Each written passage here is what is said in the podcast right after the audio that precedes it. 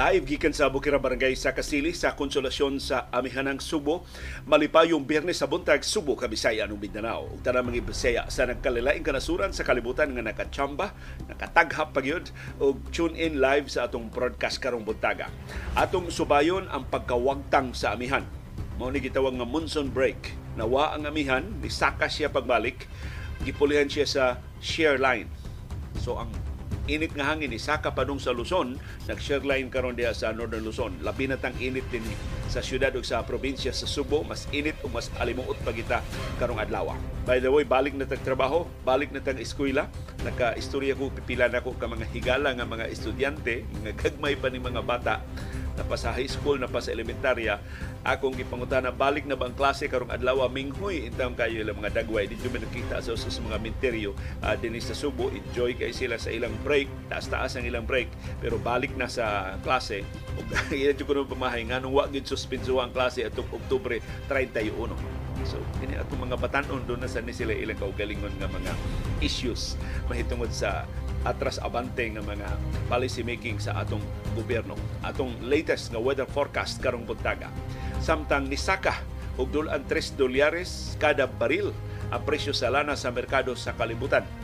Ang rason kay wa tanduga sa Federal Reserve ang Bangko Sentral sa Estados Unidos ang interest rate. So nadasig ang mga oil traders, nadasig ang negosyo sa lana, sulbong ang presyo sa lana og doon ang 3 dolyares kada baril. Sa implikasyon ani sa atong presyo sa lana unya sa sunod semana atong susihon ang mga bana-bana sa mga eksperto sa industriya sa lana karong adlaw ug mga adlaw mo pagawas na na sila sa ilang pasyon ng mga estimates. Saka ba? Us-us ba ang atong presyo sa lana? Samtang gipahibaw sa Commission on Elections mas daghan pa gid ay ang mga nakadaog sa niaging eleksyon sa barangay ug sa uning kabataan nga wa maproklamar tungod sa mga disqualification cases. Ug kining kontrobersiya sa mga gwardya sa Cebu City Hall. Naunsa man ni ang administrasyon ni Mayor Mike Rama hasta sa pagkontrata og mga security agencies wa man magkadimao. Nareklamo ang karaang security agency nga gikalit lag taktak ang ilang mga gwardya bisag wa pa mahuman ang subasta gi-award na ang kontrata ngadto sa bagong security agency bisan kung wa pa mahingpit ang post-qualification process sa bids and awards committee sa Cebu City Government. Ka-basic ining mao mga konsiderasyon. Di magkadimao si Mayor Mike Ramo sa magiatiman sa iyang administrasyon. Wa siya kasaligang mga tao diya nga samtang na bakasyon siya dunay magtutok o dunay mag-atiman sa Cebu City Hall. Ato nagsubayon karong buntaga. Samtang Etihad Airways di ito ang kompanya sa eroplano nga nawad-an og mga bagahe katong mga overseas Filipino workers. Ug ubang mga Pilipino nga tuwa na manimuyo sa Israel ibalik in town din sa ato sa Pilipinas kay di na luwas ang pagpabilin dito sa Israel tungod ining gubat sa Israel ug sa Hamas. Hangtod karon wa ikita ang ilang mga bagahe. Nawa ang importante nila ng mga butang, ilang mga gadgets, ilang mga chocolates. Matod sa Etihad, ilan ning susihon. Gikawat ba to? na simang balang o laing destinasyon, hinaot makahatag og update ang Etihad sa atong mga overseas Filipino workers ug mga apektado in town ng mga Pilipino. Nakalingkawas na gubat, wa kalingkawas sa kawat. Dinis atong kaugalingon at taran si Pakulay Oroto kung diha to hilabti sa Ninoy Aquino International Airport samtang nipasidaan ang World Health Organization nagkaduol na lang yun sa tampi, nagkaduol na lang yun sa ngilit sa genocide. Kanang lapad nga pinatianay aron pagpuo sa mga Palestino mahitabo diha sa Gaza. Kundi mapadlong kini padang pagbombardiyo sa Israel kundi makasud ang duga mga hinabang para sa mga naapiki nga mga sibilyan nga wa pagkaon wa tubig wa tambal wa kuryente ug ubang patakan nga mga uh, panginahanglan Samtang sa atong paugnat sa kusog si Manny Pacquiao, wa pa siguro makaapil sa Paris Olympics. O sa ka-eksperto sa boxing ni ingon hanta naghanababag ni Pacquiao tungod sa iyang pangidaron o tungod sa iyang pagka-professional boxer lisod kay siya makasud sa Paris Olympics labi na nga wahi kay siyang nipadayag siyang interes nga gusto de siyang apil sa boxing sa Olympics sunod tuig. Samtang sa National Basketball Association ang resulta sa mga duwa gahapon ug ang schedule sa mga duwa karong adlaw sa atong NBA updates ug sa atong viewers views ang inyong mga opinion, reaksyon sa mga isyong natuki o wa matuki sa atong mga programa. Ug sa atong kasayuran kinoy ko yan. Usa ka mayor sa Dakbayan, ang iyang giangkon usa ra niya ka anak nakadaog sa niaging eleksyon sa barangay ug sanggol niyang kabataan. Sus, duha man di ay. Iyang anak nga nakadaog. Pero ang ikaduhang anak wa ni ang kuna. Wa ni ibot wa ni ang kuna sa publiko. Pero iyang gisuportahan. Sa nigang kampanya mot nahibaw bang iyang asawa? Ni ining iyang sekretong anak nga nakadaog sa pagkabarangay kapitan sa samang syudad nga iyang giduma. Mo nitong kuy-kuyon karong buntaga.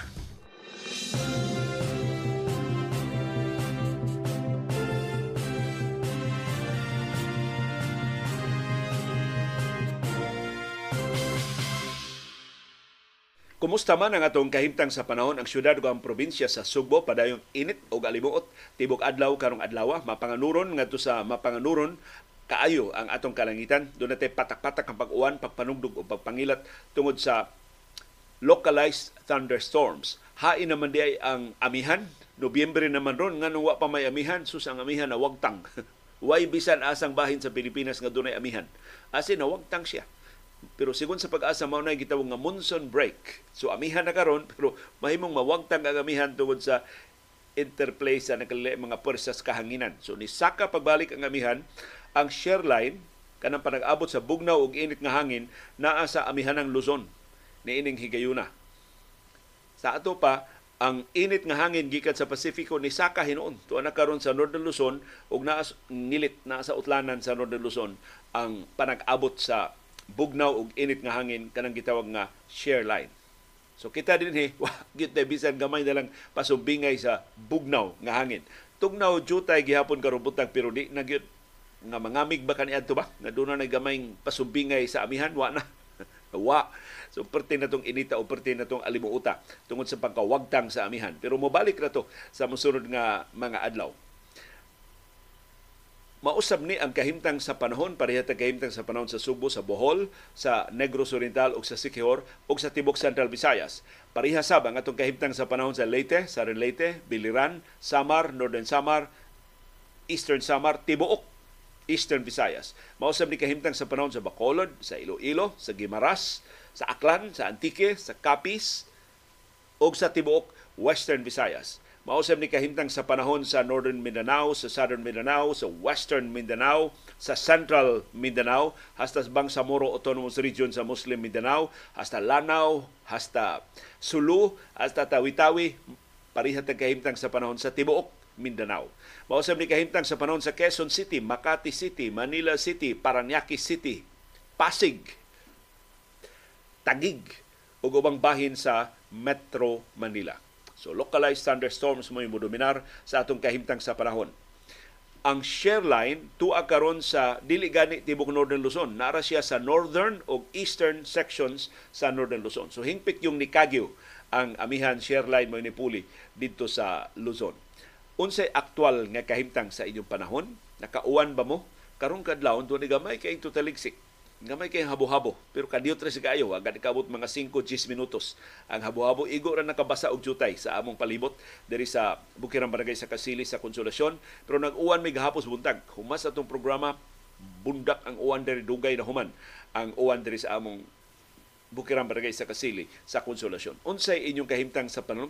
Palihog i-share diya sa atong comment box ibutang ang inyong mga lugar aron makatultol mi asa ang inyong gihulagway nga kahimtang sa panahon aron atong masumpay ining latest weather forecast sa pag-asa o para sa mga nagtan-aw nato sa nakalilaing kanasuran sa kalibutan o nakalilaing nga mga bahin din sa Pilipinas, mas mulapad ang atong pag-aninaw sa atong palibot.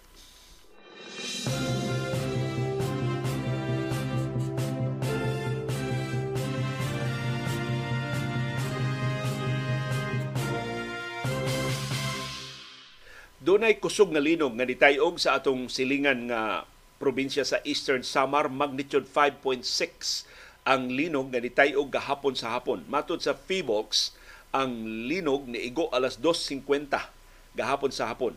Natultulan sa Feebox ang epicenter sa linog sa 76 kilometers east sa lungsod sa Hernani sa Eastern Samar Gireport sa PHIVOLCS ang musunod nga mga intensities. Mao ni gikusgon sa pagtayog nga na matngunan sa mga molupyo. Intensity 5 mo kinakusgan na matngunan diha sa lungsod sa Hernani o sa Llorente sa Eastern Samar. Intensity 4 sa General MacArthur, Bulongkayan, correction, Balangkayan, may dulong Salcedo o sa Borongan City sa Eastern Samar gihapon. Intensity 3 sa Kinapundan, San Julian, Sulat, Taft, Mercedes, Giwan, Giporlos, Lawaan o Balanghiga sa Eastern Samar gihapon.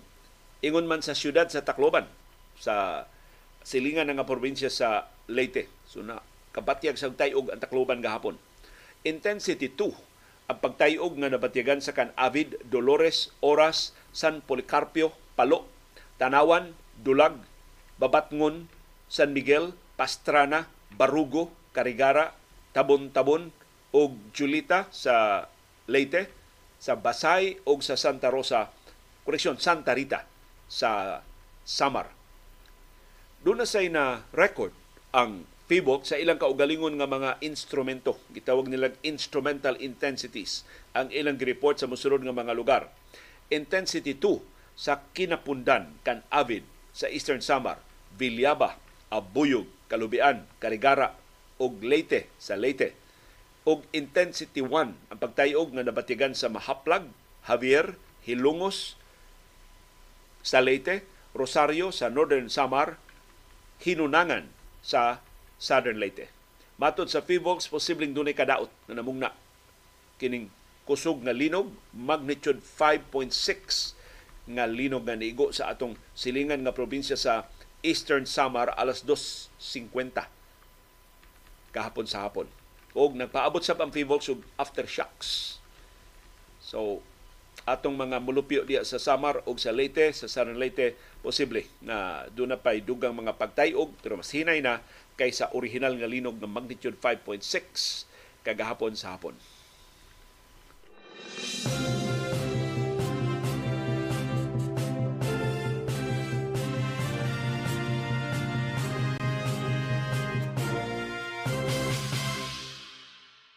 Ang di may balita karong buntaga mo pagsaka sa presyo sa lana ug dulan 3% sa pagtapos sa trading sa adlaw Huwebes sa world market. Gilili na kung world market dako sa saka sa presyo sa lana kapin duha ka dolyar kada baril ang saka sa presyo sa lana pagtapos sa trading gahapong adlaw. Doon na pa'y katapos ang adlaw sa trading karong adlaw, so posibleng mabawi, madugangan pa ang pagsaka sa presyo sa lana depende unsay mahitabo sa trading karong adlaw. Ang rason nga nung nisaka ang presyo sa lana mao ang desisyon sa Federal Reserve nga nagsilbing mo Bangko Sentral sa Estados Unidos nga di, dili hilabtan ang interest rates.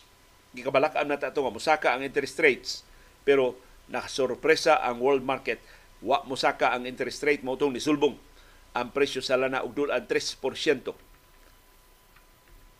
Ang saka sa presyo sa lana $2.29 per barrel kay gahapong adlaw lang.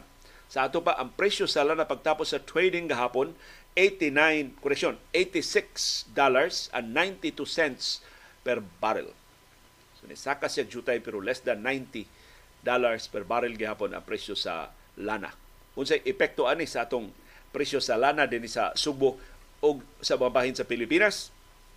Ato nang mahibawan sa pasyon mga bana-bana sa kadagkuan sa Department of Energy. Kay doon na may department division kining DOE nga nagtutok yun sa oil trading sa world market labi na sa mga merkado nga direktang dunay epekto sa atong pagtakda sa presyo sa mga produkto sa lana diri sa ato sa Subo ug sa tibok Pilipinas. So atong mapaabot karong hapon ang pasayunang estimates sa mga eksperto sa industriya sa lana pero ang tinuod yun nga estimate ugma Sabado kay ma-take into account naman ang resulta sa katapusang adlaw sa trading karong adlaw. So ato nang atangan unsay dangata na sab sa presyo sa ato mga produkto sa lana for the second straight week ni us-us ang presyo sa krudo o sa kerosene. Ang gasolina ray kausa pa nakaus-us tungod kay nisaka man ni siya last week ang presyo sa gasolina. So atong atangan kung padayon bang us-us o suplahon ba ni og lain na sang aumento sa presyo sa lana karong Martes sa sunod semana pohon nga may nasabutan sa Department of Energy ug sa mga oil companies nga maoy adlaw sa pag-ilis o pag-usab sa presyo aron dunay predictability dili malubat-lubatan dili makugang ang mga konsumidor labi na ang mga negosyante nga nagsalig sa lana sa ilang inadlaw nga produksyon sa ilang mga pabrika o sa ilang mga industriya.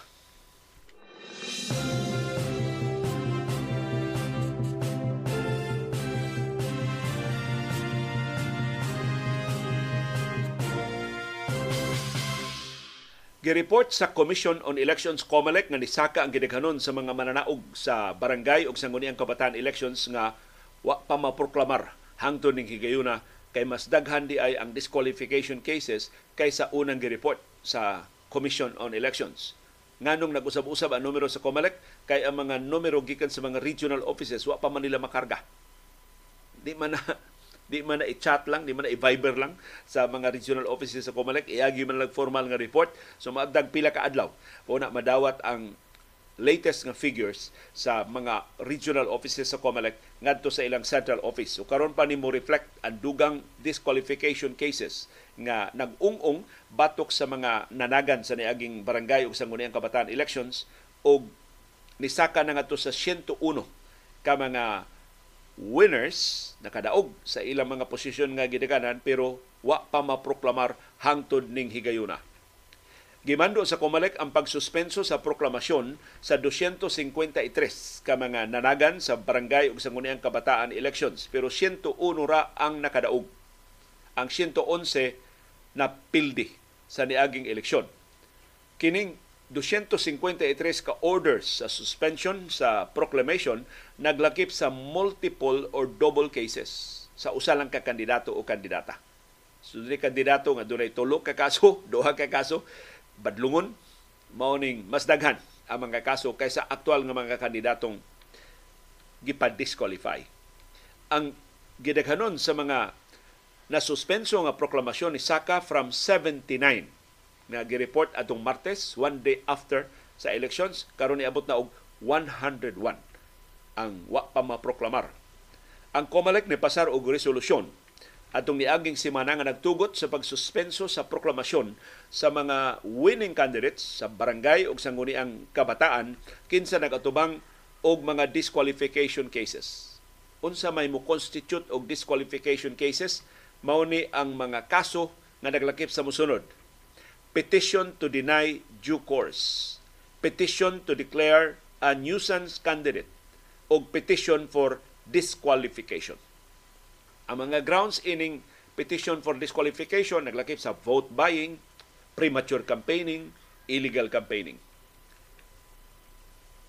Sa ato pa, nagmingaw ron kining mga maong mga mananaog o wa gid sila daganan kay indefinite ang suspension sa ilang proclamation. Mag-agad na unsa kapaspas ang Commission on Elections pag resolver sa ilang mga disqualification cases. Na karon nga nagadaghan magkadugay ang COMELEC pag-resolver ini hinaot nga ma-resolver ni within the next three weeks nga magitakda sa Department of Interior and Local Governments nga bag-o na sabo at mahibaw mausab na ba sab ni nga transition period sa mga outgoing barangay ug sangguniang kabataan officials ug sa mga incoming na mga opisyal nga moy mupuli nila sa pwesto. So ma, malibkas lang ang suspension order sa ilang proklamasyon sa tuba maproklamar lang sila kung ibasura sa COMELEC ang mga disqualification cases batok nila. Apan kung ipatigbabaw sa COMELEC nga disqualified sila, di gyud sila maproklamar. Pulihan sila sa pinasubay sa line of sa lagda sa succession sa mabakanting ng mga pwesto sa barangay ug sangguniang kabataan nga nagpahigayog eleksyon ni atong lunes lang karong simanaha.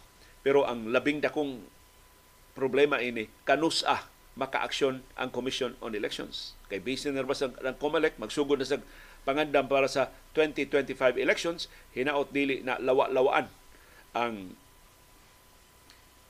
disqualification cases nga nagungong ining 101 ka mga winning candidate sa barangay ug sa sangguniang kabataan elections.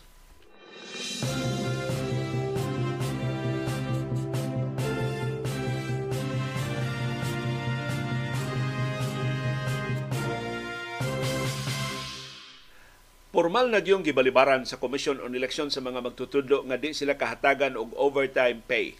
Bisan kato itaw mga magtutudlo nga mas taas ang oras sa pagserbisyo tungod sa mga problema, sa mga komplikasyon sa eleksyon. Batod sa Comelec, di sila kahatag og overtime pay sa mga teachers nga nagtrabaho og kapin 24 oras atol sa eleksyon sa barangay ug sangguniang kabataan. Duha ang rason nga gitakda sa Comelec nganong di sila kahatag og overtime pay. Una, ang mga lagda sa Commission on Audit nga nagdili sa paghatag sa overtime pay ngadto sa mga teachers. Ug ikaduha, wa sila budget. Wa sila kwartang gigahin para sa overtime pay sa mga magtutudlo. Muni formal nga tubag sa COMELEC sa petisyon nga gipasaka sa Teachers Dignity Coalition TDC. Kinsa formal nga niauhag sa COMELEC paghatag nila og funding requirements para sa overtime pay sa mga magtutudlo. Sumatod sa mga teachers, kung dili ka kahatag namo, hatagi may certification nga kakahatag para amo nang gamiton paglabi sa Department of Budget and Management or sa Departamento sa Edukasyon aron kahatagan nitang overtime pay. Ang itang kyuho na sabto ang additional nga serbisyo sa mga magtutudlo sa niaging eleksyon. Matod ni COMELEC Chairman George Garcia, dili na nila mahatag ang overtime pay tungod sa joint circular sa Commission on Audit o sa Department of Budget and Management. Sa mong joint circular, nagkanayon ang mga kawanira sa ahensya nga Manueldo maoy entitled sa pag-claim sa overtime pay. So yun ang COMELEC, ubos sa lagda, makahatag na silang overtime pay ngadto sa mga COMELEC employees. Ang pait, ang mga teachers, ila ramang gikontrata pagduma sa eleksyon isip mga sakop sa electoral board. So dili sila maisip ng mga trabahante sa COMELEC. Di sila entitled sa overtime pay. Ubos ini maong lagda sa Commission on Audit. Gawas pa, niingon si COMELEC Chairman George Garcia, ang budget nga gigahin para sa barangay ug sa nguniyang kabataan elections wa maglakip sa item sa overtime pay. So ma-question gyapon sila sa Commission on Audit kung mamugo silang hatag og overtime pay. Wa sa item, wa sa budget, doon na pagilagda nga nagdili sa paghatag og overtime pay sa dili mga kawani sa COMELEC. Matod ni Garcia, mausab ni ang ilang problema sa nangagi nga mga eleksyon. For example, katong eleksyon sa 2022, wa sab sila kahatag og overtime pay tungod gihapon sa sama nga mga rason. Pero ang Teachers Dignity Coalition, mas wito man ni ni Garcia sa nahitabo sa nangaging mga eleksyon ni Ingon, gihatagan og overtime pay ang mga sakop sa electoral board. Ang ilang nadawat sa nangaging mga eleksyon per diem og gi-compute base sa tuto ka adlaw o 24 oras nga padayon nga pagtrabaho sa mga sakop sa Board of Election Inspectors pa kaniadto. Labi na sa manumano nga mga piniliay. Matod sa Teachers Dignity Coalition, Perti naghanang mga magtutudlo nga kapin 24 oras oras ang ilang pagserbisyo. Sa wa pa og human sa eleksyon, munang entitled gyud silang overtime pay kung kaangayan mo ipatigbabaw. Sa nangagi mga eleksyon, matod sa Teachers Dignity Coalition, giaprobahan sa COMELEC ang ilang request. I don't know nga no si Garcia dili mo aprobar ini. Bisan kuno sa 2022 national o local elections atong Mayo sa niaging tuig, Matod sa Teachers Dignity Coalition, nigahin ang COMELEC og overtime pay. Bisag nalangay, pero nadawat sa mga magtutudlo ang ilang overtime pay. So hinaot ang Commission on Elections mo review aning ilang refusal o pagdumili paghatag og overtime pay sa mga magtutudlo kung katugutan sa mga lagda angay lang kay na serbisyohan ni na aktual ning na serbisyuhan sa mga magtutudlo angayan lang sila hatagan og tukma nga compensation.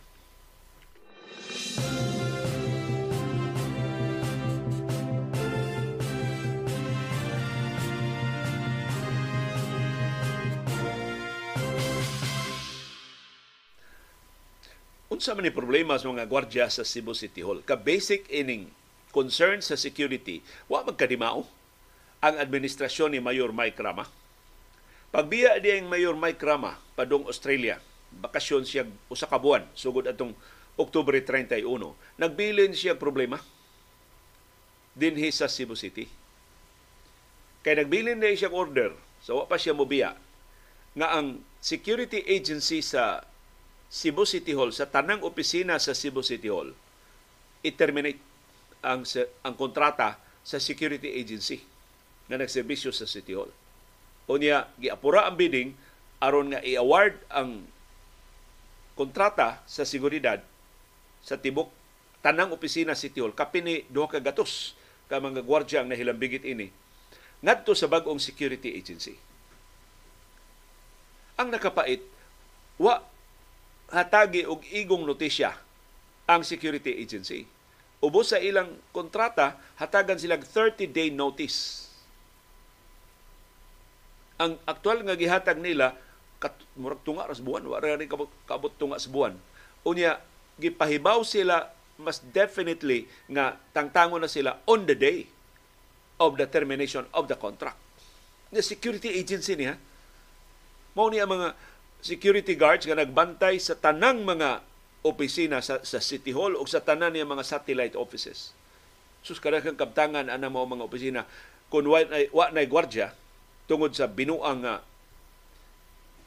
dali, dali nga pag-usab sa security agencies gipatuman ni Mayor Mike Rama, mag-unsa man ang mga kaptangan sa Cebu City Hall. Mapildi ang interes sa mga Subuanon. So ang nabinlan ini problema ha, si Acting Mayor Raymond Alvin Garcia. Kinsa ni pasalig sa mga Subuanon nga gwardyado ang Cebu City Hall kay pulihan sa CSU, kining Civil Security Unit sa Cebu City Hall ang mabakante kung mapahaba gyud ang mga gwardya. Gipahibaw siya mayor. Kuwang man atong CSU. Wa man kaabot og kapin 200 atong CSU. Dili makapuli sa security agency. Actually si Raymond Garcia, vice mayor man siya, wa siya kalibutan unsa na tabo sa executive department. Wa man igdungog si Raymond Garcia nga magsusi-susi diha unsa iyang gipulihan So, dawat na siya siya, kasi acting mayor, ang, ang titulo na sa iyang ganahan, ang aktual nga trabaho pagsusi unsay hugaw gibilin sa ni bakasyon nga mayor, wa niya susiha. Wa niya himuha.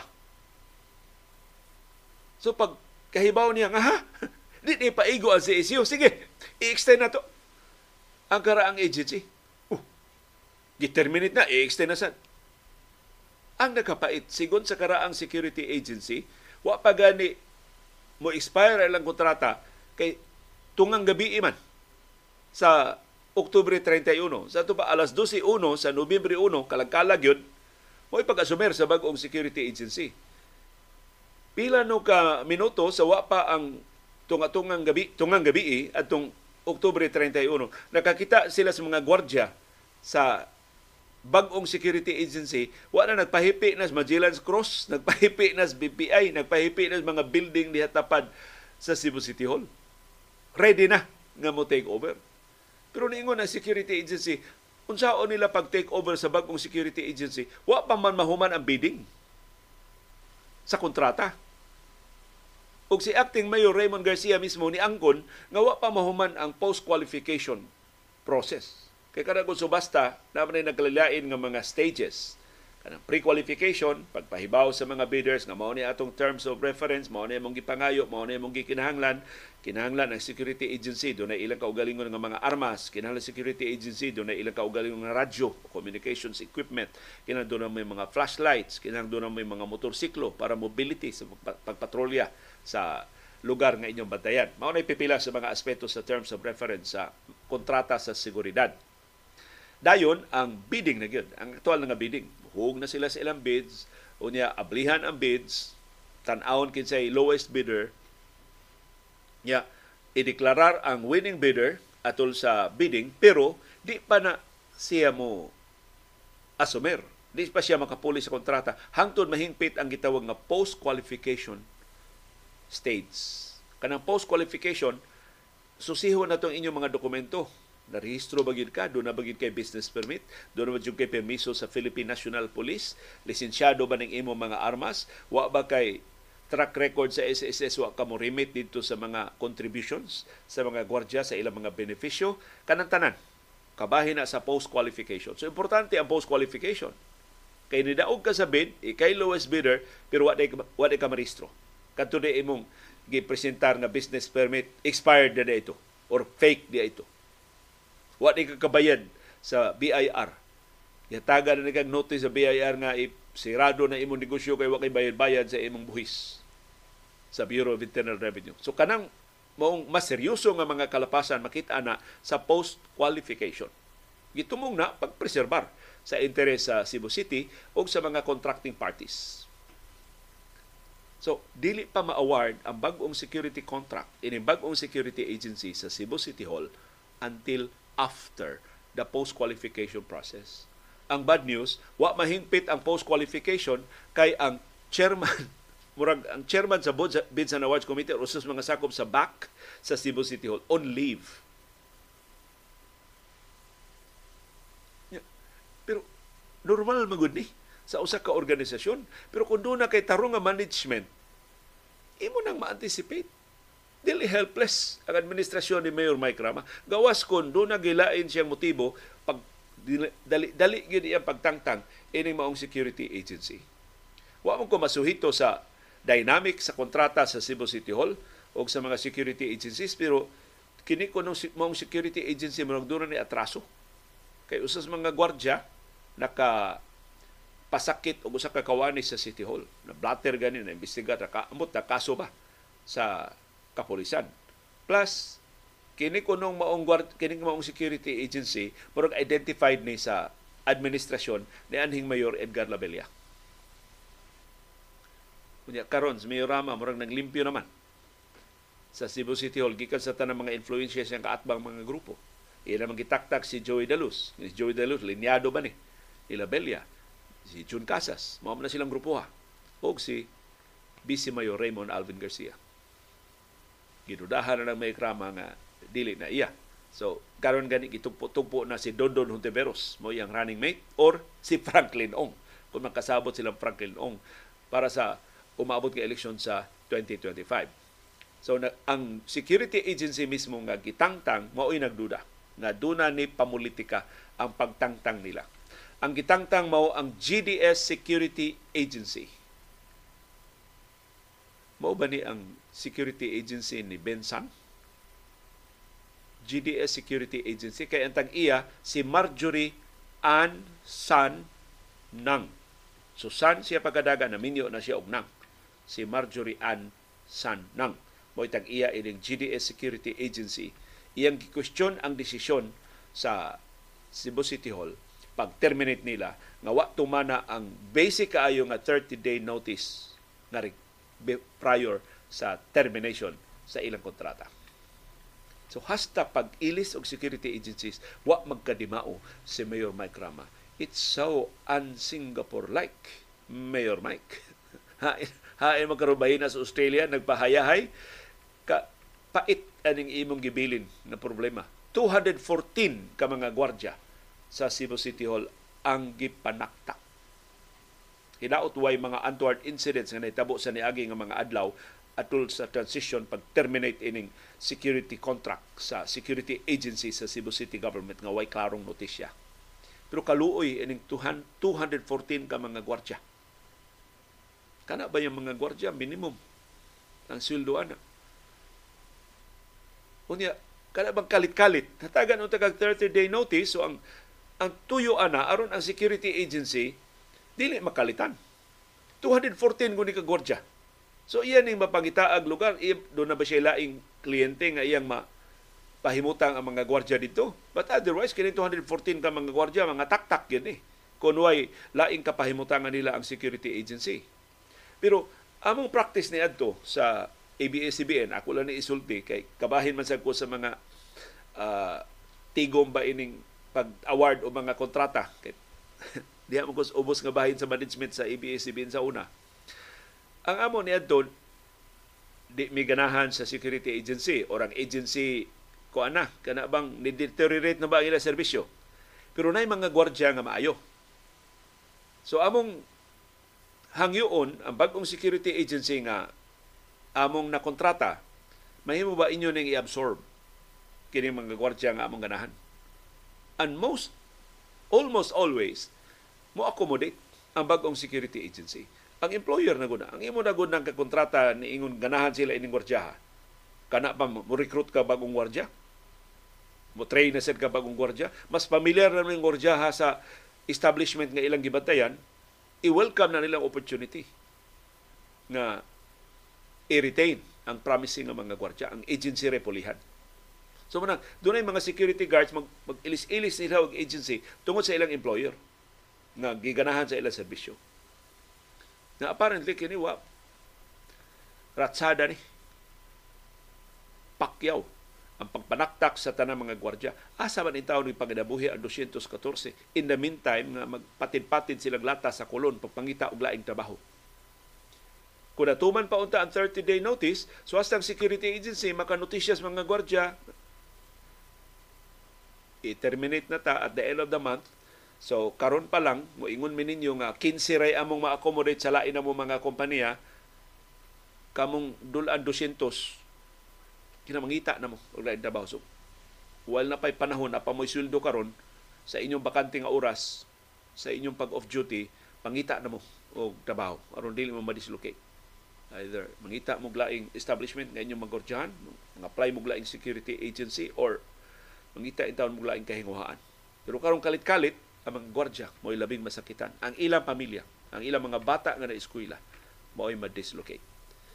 Manang ingon ni Marjorie, ang tag-iya sa GDS Security Agency, mukiha siya sa Cebu City Government ni ining maong transaksyon. Good luck Marjorie anang imong kaso. Paibaon lang kanamo nga ang tanang piskal ug tanang huwes dinhi sa Subo gawas sa mga tarong nagdawat og allowances gikan ni Cebu City Mayor Mike Rama dihado ang tanang mukihas mayor ug sa gobernador kay way ikugay ipanghatagan og allowances ang mga piskal ug ang mga huwes dinhi sa ato. Of course na ay mga tarong nga mga piskal o mga huwes nga wa mo dawat.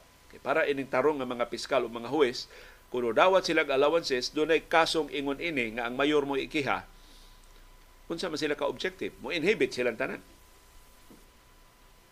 Mabuto tinahitabo atong kaso ni Dr. Rowena Borden sa di naman kuno si Atty. Inocencio de la Serna ang iyang abogado nangutana si Dr. Bordina ko kinsa akong abogado ako siyang giingnan nga namatay naman in town ang akong abogado yeah, by the way ako tatong padagkutan magkandila imong ko kalugar si Atty. Celso Espinosa wada ilubong diha sa Humay-Humay kay naman niyang bahay sa Humay-Humay so nagpresume ko narasad siya diha sa minteryo sa Humay-Humay si ang pateng lawas diha ni Atty. Celso Espinosa tuwa sa Katlea uh, Memorial Park diya sa lungsod sa Cordoba. Natultulan sad ni Nilo Aton. So na nakadagkot gid in town og kandila si Nilo Aton para ni Attorney Celso Espinosa. Usas labing pinangga nga abogado sa Subo nahimutong piskal sa siyudad sa Lapu-Lapu.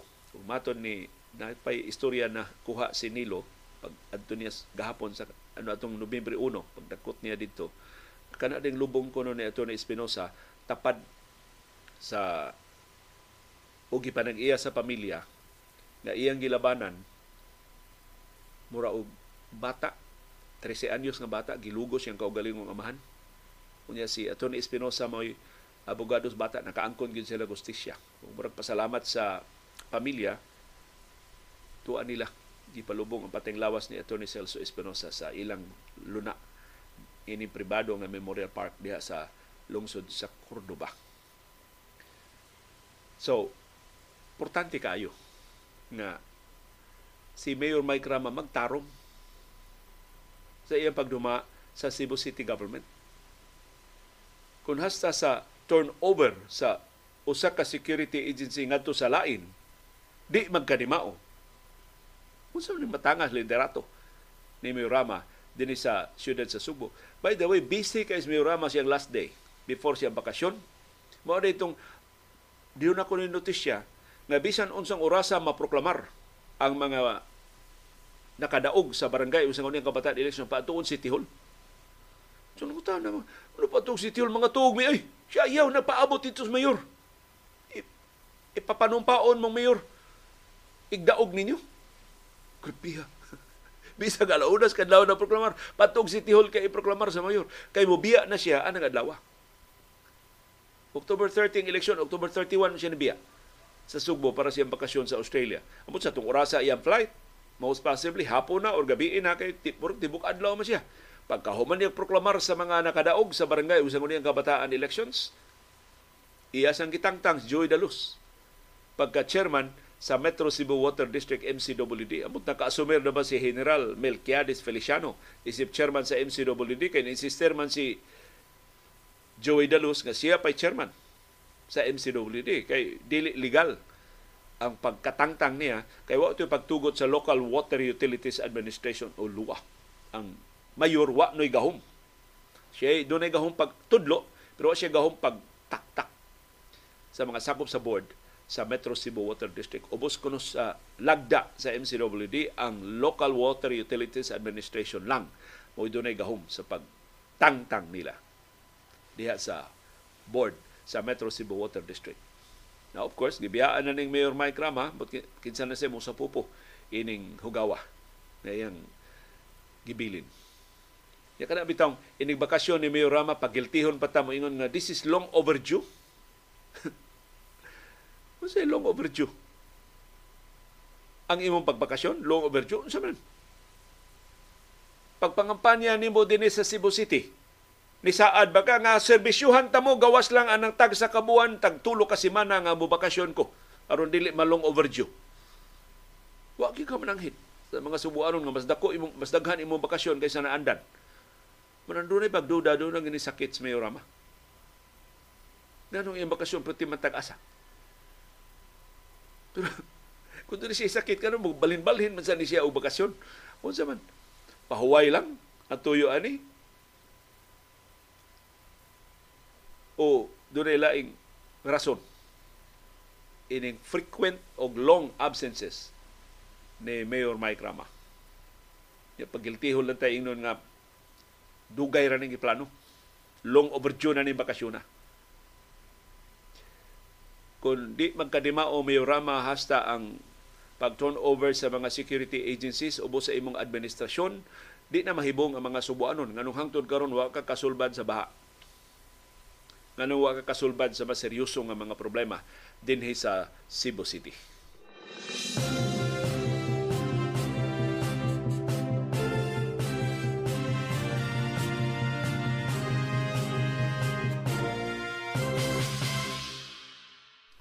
Usa sa mga problema ang gibilin ni Mayor Mike Rama nga wa gani niya maatiman katong baha diha sa suba sa Mahiga na niawas ang suba sa Mahiga nalunupan ang Country Mall, nalunupan ang BTC, nalunupan ang Country Club. Iyang gibasol ang management sa Country Mall o sa Country Club nga mo'y responsable sa pagbaha. Sila na biktima sa baha, sila na karoy responsable sa baha naningon ang country mall, maayo kay na ang drainage system. Fact, kamaayo na gi-aprobahan na sa Office of the Building Official 30 years ago. Nagkinahanglan din nag-update kay 30 years ago pa na maong drainage system. Pero wa man ay problema sa wa pa tong grabing baha nga nilunop sa ilang parking lot sa country mall. Ang country club mausab. Kahagbay na ng country club, wa man ay problema baha ang country club hangtod adto Iba mo sila kung tinuod nga rason ato. Mga engineers sa Cebu City government hamo ni angkon ini. Ang ilang pakisusi lain nga negosyante ang rason at maong pagbaha. Developer, inila nga developer dinhi sa Subo, daghan kay mga buildings gituko dinhi sa Subo, ang responsable adto.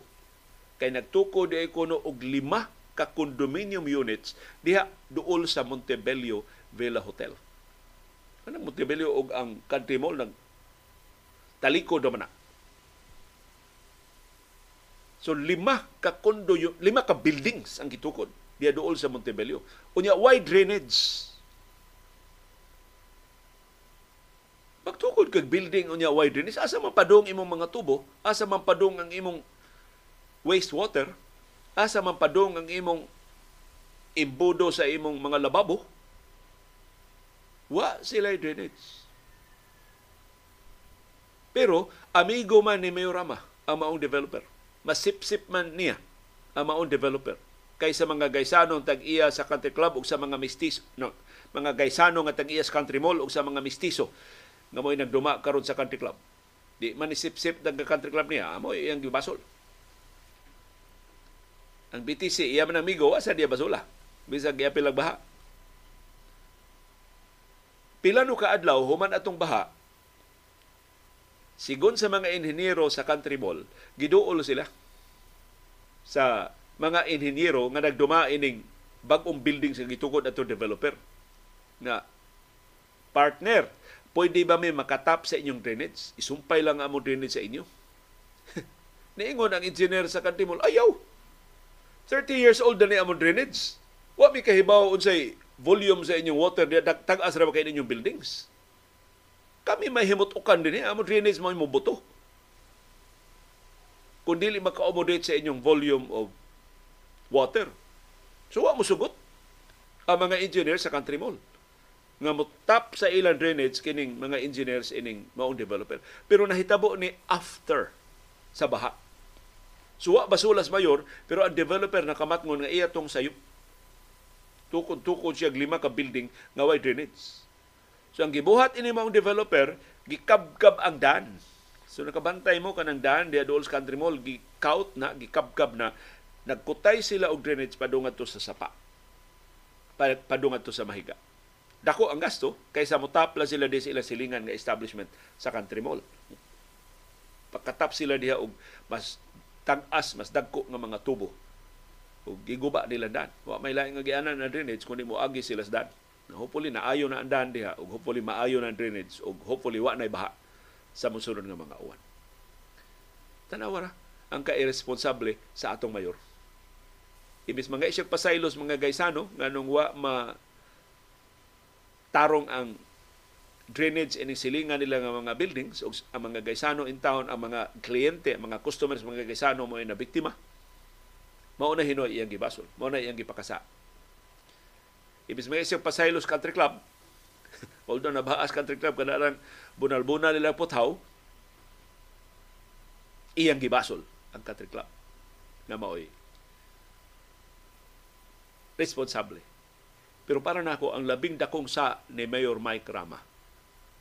Human sa grabing baha nga naigo sa pipila kabahin sa atong Cebu City, wa siya gihimo. Inspeksyon na siya kutob mag-inspeksyon, palitrato nga nag-inspeksyon siya, kadlawng dako, inspeksyon siya, press release nga nag-inspeksyon siya, kung sa gihimo. Kung sa may nahitabo. Why gihimo? Naghisgot og panginahanglan og Gabion Dams dito sa ibabaw aron nga ang tubig gikas ibabaw dili mo dahili, dili mo habwa padung sa ubos mo hinungdan sa lunop diri sa patag. Doon na ba bisag usa na lang kag Gabion Dam nga gi kubkob si Mayor Mike Rama. Wa. Kanang gabi yung dams, di man nakabutangan siyang naong, di man nakabutangan siyang an. Uwahira na. Bisag mo ni tinuon nga sulbad sa baha, uwahira ng gabi yung dams.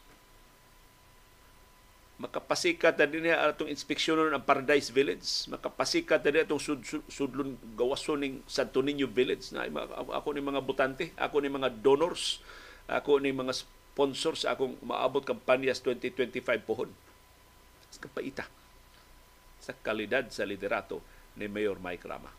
So magkadugay, magka klaro ang pasangil gipakaingom na itong Stami Osmeña na suko lang pag ang Mike Rama wa na siya tarong nga ikasulti sa iyang kanhibi si Mayor pero nagkaligon ang sukaranan sa sulti ni Tami Osmeña nga ang labing dakong problema labing dako nga problema sa Cebu City o sa mga Subuanon karon mao ang ilang mayor.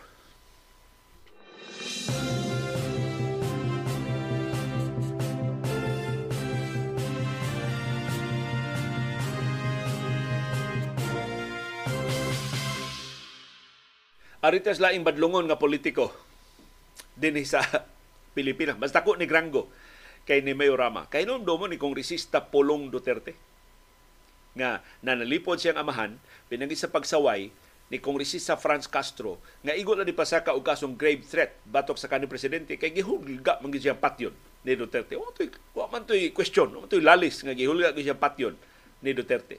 Ang sulti ni Polong Duterte onion skin si Castro. Nipis og panit.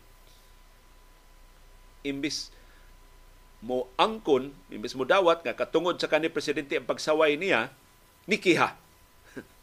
Kung nanaway na to Duterte, okay ra. Nang hudlat mangod. Yan nahibaw ra kung siya mahitabo niya panghudlat, doon na yung hagba ni sa musunod nga mga adlaw. So nadapit akong pagtagad ining artikulo ni Antonio Montalban II. Ang link ani mo artikulo gipada ni ato ni Ralph Sibilian ako. Ingon si murag naa ni Rappler ang or sa Vera Files ang iyang artikulo. Matod ni iyang gikutlo si Pulong Duterte nga nagkanayon. Public servants should not be onion skinned and should not make use of this right as a tool to silence critics. Ingon siya, nipis ra panit nas Castro ug di unta niya gamiton ang iyang katungod pagkiha aron pagpahilom sa mga nanaway niya. Mo na iyang pamahayag ni Polong Duterte ngadto ni Kongresista Franz Castro nga igol ang itong nanalipod siyang kaugalingon kay kakuyaw kung ni kanhi Presidente Rodrigo Duterte ang pagpapatay niya. Ingon si Montalban, atong susihon ang track record sa mga Duterte. Kamoy hukom, onion skin ba ang mga Duterte o dili ba? Number one, si kanhi Presidente Rodrigo Duterte ni Ulbo sa kasuko sa dihang gi saway siya sa Amnesty International gibutyag nga iyang gibayran ang kada pulis og 5,000 ngadto sa 15,000 pesos sa kada drug sting operations. Kada duna kuno'y patay sa drugas dunay bayad depende sa ranggo sa napatay, 5,000 ang labing ubos, 15,000 ang bayad sa kada patay. Ang tubag sa presidente, I'm not a weakling president. I'm from Mindanao. I am smarter than Manila people. Pero ni angkon siya nga iyang gihatagan ang Philippine National Police og 115 million pesos atong 2017 para intelligence funds sa Oplan Tukhang. Onion skin siya o dili? Ang kanhi presidente sa Colombia nga si Cesar Gaviria ni suwat og artikulo sa New York Times nga iyang giauhag si kanhi presidente Rodrigo Duterte sa dili pagsunod sa iyang mga sayop siyang kampanya batok sa illegal nga druga sa Colombia. Matod sa kanhi presidente sa Colombia, The war against drugs cannot be won by armed forces and law enforcement agencies alone. Throwing more soldiers and police at the drug users is not just a waste of money but also can actually make the problem worse. So kita bagan siya sa kanil presidente sa Colombia. Mr. President, mauna mo sayop sa una. Ayaw nagsunda. Unsay tubag ni Duterte Gaviria is an idiot. Union skin siya o dili. Kamoy hukom sa mga Duterte. Atong 2017, gi imbitar sa mga senador si Polong Duterte. Tungod siyang human siya ilang bigit sa illegal nga drugas. Si kanhi senador Antonio Trillanes IV mao ini sukit-sukit ni Polong Duterte og sa iyang bayaw nga si Manas Carpio, ang bana ni Vice Presidente Sara Duterte Carpio.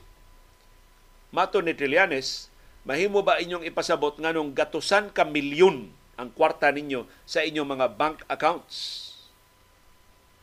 Ni Sugyot si mahimo ba mo perma mo og mga bank secrecy waivers aron mapasabot diin gikan ng inyong kwarta? Ni balibad si Polong Duterte, ni balibad si Mans Carpio No way! Matod pa ni Polong Duterte. Ang mga senador na anda na di ganit tarungon pagtubag ang ilang mga pangutana, ila na yung sagpaon ng contempt, ila na ipapriso ang ilang mga resource persons. Pero wagi nakaako sa pagpadeklarar og contempt ni Polong Duterte. Kay iyang amahan mao pa may presidente ni atong higayuna. Karos pulong mamalikas ni diya sa hearing sa Senado Kuyaw bitayo ni mga senador. Ang isyu nga gituki atol sa hearing sa Senado mo tong Davao Group nga gipasangilan nga dunay minilyon ka pesos na na kwarta sa smuggling sa pagpalusot sa mga shipments sa illegal nga drugas diha sa Bureau of Customs. Gibalibaran ni, ni Pulong wa niya tubaga kasagaras mga pangutana nga giluwatan batok niya og iyang gihulagway nga irrelevant. Pero wa giri naka sita niya og contempt. Onion skin ba si Pulong? Kamoy hukom sa mga Duterte. Dito sa Davao, usa ka Facebook user nga si Jason Gomez, botante sa Davao City, nipadayag og disappointment sa Facebook post sa ilang mayor nga si Sara Duterte Carpio atong 2016 human siya ni daog pagkamayor. Ni post si Sara nga naka-record siya sa iyang labing unang solo album sa usa ka recording studio dito sa Davao. Ug ang iyang post nagkanayon, please support my first single Walang Forever. Para ni Jason, si Sarah nag lingaw-lingaw bisan pag motrabaho unta siya sa Davao City Hall. So mo ni post ni Jason, WTF, magtrabaho po kayo, Mayor. 600,000 ang bumoto po sa inyo. Instead na magtrabaho kayo, eh, nung day one, nag-live kaagad. Nag-live na agad. Susud lang sa pipila ka minuto, wag ganing abdi ko sa kauras. Si Sarah masukanon kay nitubag sa comment sa Facebook og niingon, WTF mo rin ka. Mao man ilang tinagalog Davao. Kaya nga ako nag-leave kasi ay, ayaw ko gawin personal ko na trabaho sa mga oras na bayad ng gobyerno. Ikaw ang incompetent na commenter. Buhay mo na sa Facebook lang. Magtrabaho ka na rin onion skin ba? Si Sara Duterte Carpio, kamo, maoy mo hukom. Si Franz Castro, biktima sa red tagging o sa hulga patay ni kanhi presidente Rodrigo Duterte mao pay gipakasa ni Paulo Duterte kay nikiha og kaso nga nipasaka og kaso nga grave threat. So para sa mga Duterte, sigon ining artikulo ni Antonio Montalban II sila ray makapanaway. Kita nga ordinaryong mga mulupyo way katungod sa pagsaway nila. Kay kung manaway ganita nila, kuya utang either ilatang balikason or ilagitang ipapatay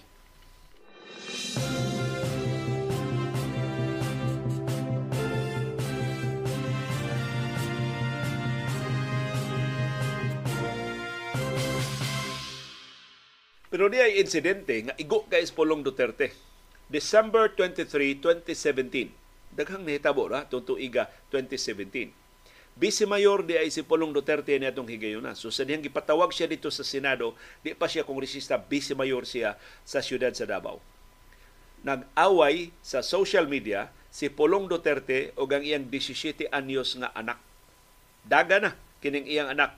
Iyang giaway sa social media Nahitabo ni pila ka adlaw human nag-photoshoot kining iyang anak dito sa Malacañang. Nagpakauaw sa ning anaka, nag-photoshoot dito sa Malacañang. Ang Malacañang mo iyang props sa iyang pre-debut nga photoshoot. Pero giduphan siya siyang lolo nga si kanhi presidente Rodrigo Duterte. Pero Polong Duterte perting sukua siyang anak nga si Isabel Duterte. Iyang gikasab-an sa social media ang gikasukan ni Pulong ang post ni Isabel nga gikulata siyang amahan ang iyang amigo. In fact, partikuno seryosuhas kulata nga ang iyang amigo na ospital. So mao ni sinugdanan sa ilang away sa social media. Sa iyang post, si Pulong Duterte nitawag siyang anak nga disgrace, pakauwaw ka lang. Kay binisaya man ang iyang post. Matod ni Pulong, wa kay respeto nako. Nya mo niya sulti ha sa iyang post. Kanang imong amigo, maunay ni bugaw nimo kaduha. Dili ko muhilom. Ug kanang imong inahan, ug kanang imo karong ama-ama kay buwag mas pulong siyang unang asawa. Mo'y inahan aning iyang anak nga iyang gikaaway Wa na sila magpangga nimo. Dili ko pareha nila. Di lang tungod kay Duterte ko, pero tungod kay ako ang imong amahan. Kung gusto ka, mauwaw di ka nako, ilisin ang imongan. Ay na pag, pagdag Duterte. Wa ka, wa kay respeto. Pakauwaw lang ka sa atong pamilya. Mao isulti ni Pulong sa iyang post. Mo ni tubag niya sa tweet sa Twitter to siya gi butyag siyang anak nga si Isabel nga ang iyang amahan ni kulata sa iyang suod nga higala. Niingon sab si Isabel sa iyang tweet, bisan pa og dako kag pwesto sa Davao City, wa kay katungod pagkulata og tao. Bisan pag naa kay gahom, dili ka makapasakit og tao. Imong napasakitan ang usa ka tao. Ug di lang siya ordinaryo nga tao, ako siyang higala. Bata pa ni siya. Kay minor de edad pa man sila. Bisan pag inila ka, dili ka makahimo anang maong abuso. Bisan pag Duterte ka, dili na madawat ang imong gibuhat. Ngilngi ka sa bataa. Duterte sa ni bataa. Unya, wa pag siya matagbaw, doon na pag siya follow-up nga tweet. Ningon siya, ang akong amahan ni balikas sa ak ang balikas di lang ito isulti ang balikas ni F sa akong Christmas every year. What a time to be alive. Mura pag siya ng mahay. Sa iyang kabahan. Niya, sa iyang post sa Facebook, 17 by anyos ba yan eh. So ito kay sa mga social media platforms. Ni post siya sa Facebook na ngayon siya pasaylo sa iyang amigo na na ospital human kulataha siyang amahan. My friend who is now in the hospital is a good friend of mine since we were 7th grade. My friend's family has shown respect to me and my mother over the years. I'm quite sure, considering that my friend is also coming from a respectable family, my friend is decent enough to keep an image far from what my friend is accused of. So indirectly, iyang gipanghimakak nga gibugaw siya ining iyang amigo. Pero ang iyang amahan, si Polong, wa pa mahuman. Gibawsan sa siya siyang amahan. Giingnan siya sa iyang amahan, may pamutarong kas imong pag-eskwela aron masudlan ng imong utok kay blanco ng imong utok. Di ka kamaong maminaw kay popular na ka. Popular na ka bel? Yang gitawag si Isabel. Popular ka sa imong wa pagrespeto sa imong amahan paabot lang kano sa kumamatay bel aron nga magawas no na kanako pang pangaliya pag ampo diya nga mamatay nako Kunya na malikas na siya. Fix your F life first before I will stop effing your Christmas every year. Kagrabe. sa binayluay sa amahan ug anak. Ya dili onion skinned ang mga Duterte. What a disgrace. Ini pamilya sa atong republika.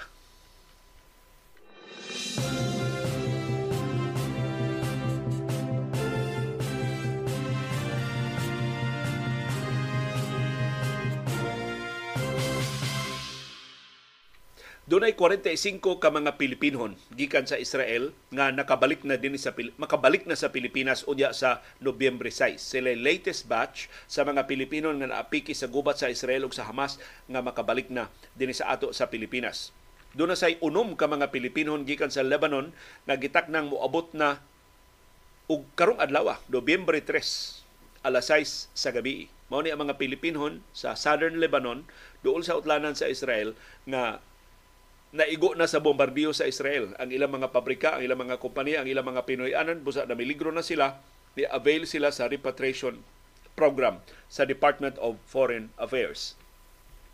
Dugang mga Pilipino sa Gaza Strip o sa West Bank na nahimutangan sa mga Palestino pero giokupahan sa Israel nga ni pahibaw na sa ilang tinguha pagbakwit, pagbiya.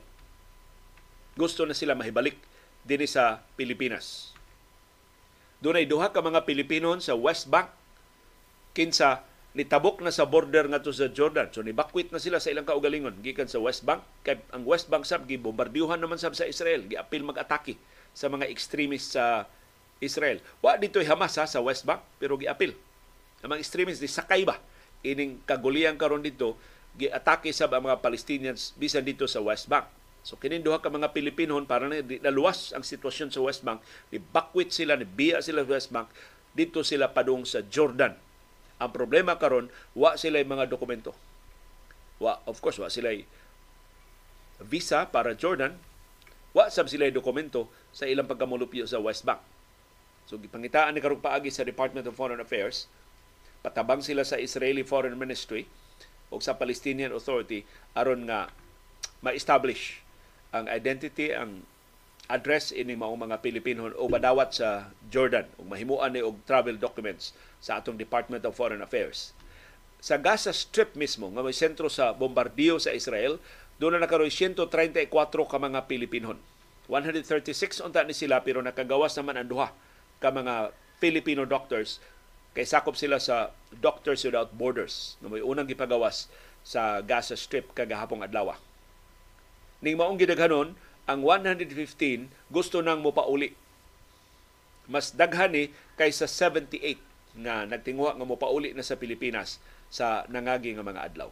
Kapait sa sitwasyon sa ato mga Pilipino, mga hinauta atong Department of Foreign Affairs di bulunga sa pagtabang nila. Mauning higayuna nga atong mabawsan ang mga overseas Filipino workers sa dako nilang tabang sa atong ekonomiya, sa dako nilang serbisyo pagpalig-on sa atong ekonomiya at tubangan sa mga nangaging nga mga financial crisis ning panahon sa ilang pagginahanglan og tabang hinaut di nato sila hikawan sa tanang suporta nga mahatag sa nagkalilain nga mga ahensya sa gobyerno para nila. Department of Foreign Affairs, Department of Migrant Workers, Office of the Workers Overseas Workers Welfare Administration OWA Department of Labor and Employment ug uban pa mga ahensya aron nga dili in taon sila maapiki, dili sila mapasagdan ning panahon sa ilang dinalian na panginahanglan.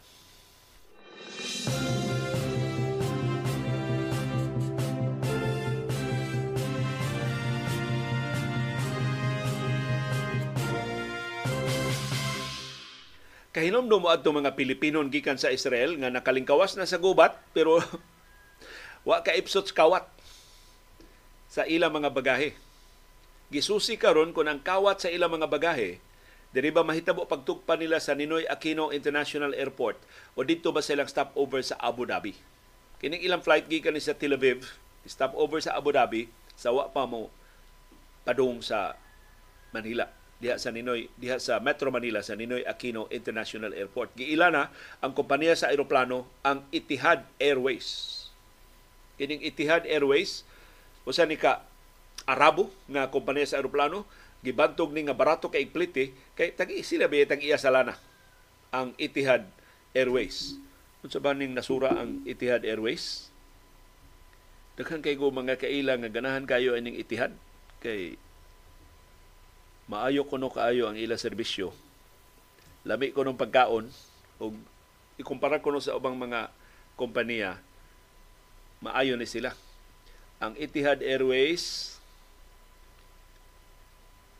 is a national airline of the United Arab Emirates. So UAE. Mo iya sa Etihad uh, Airways.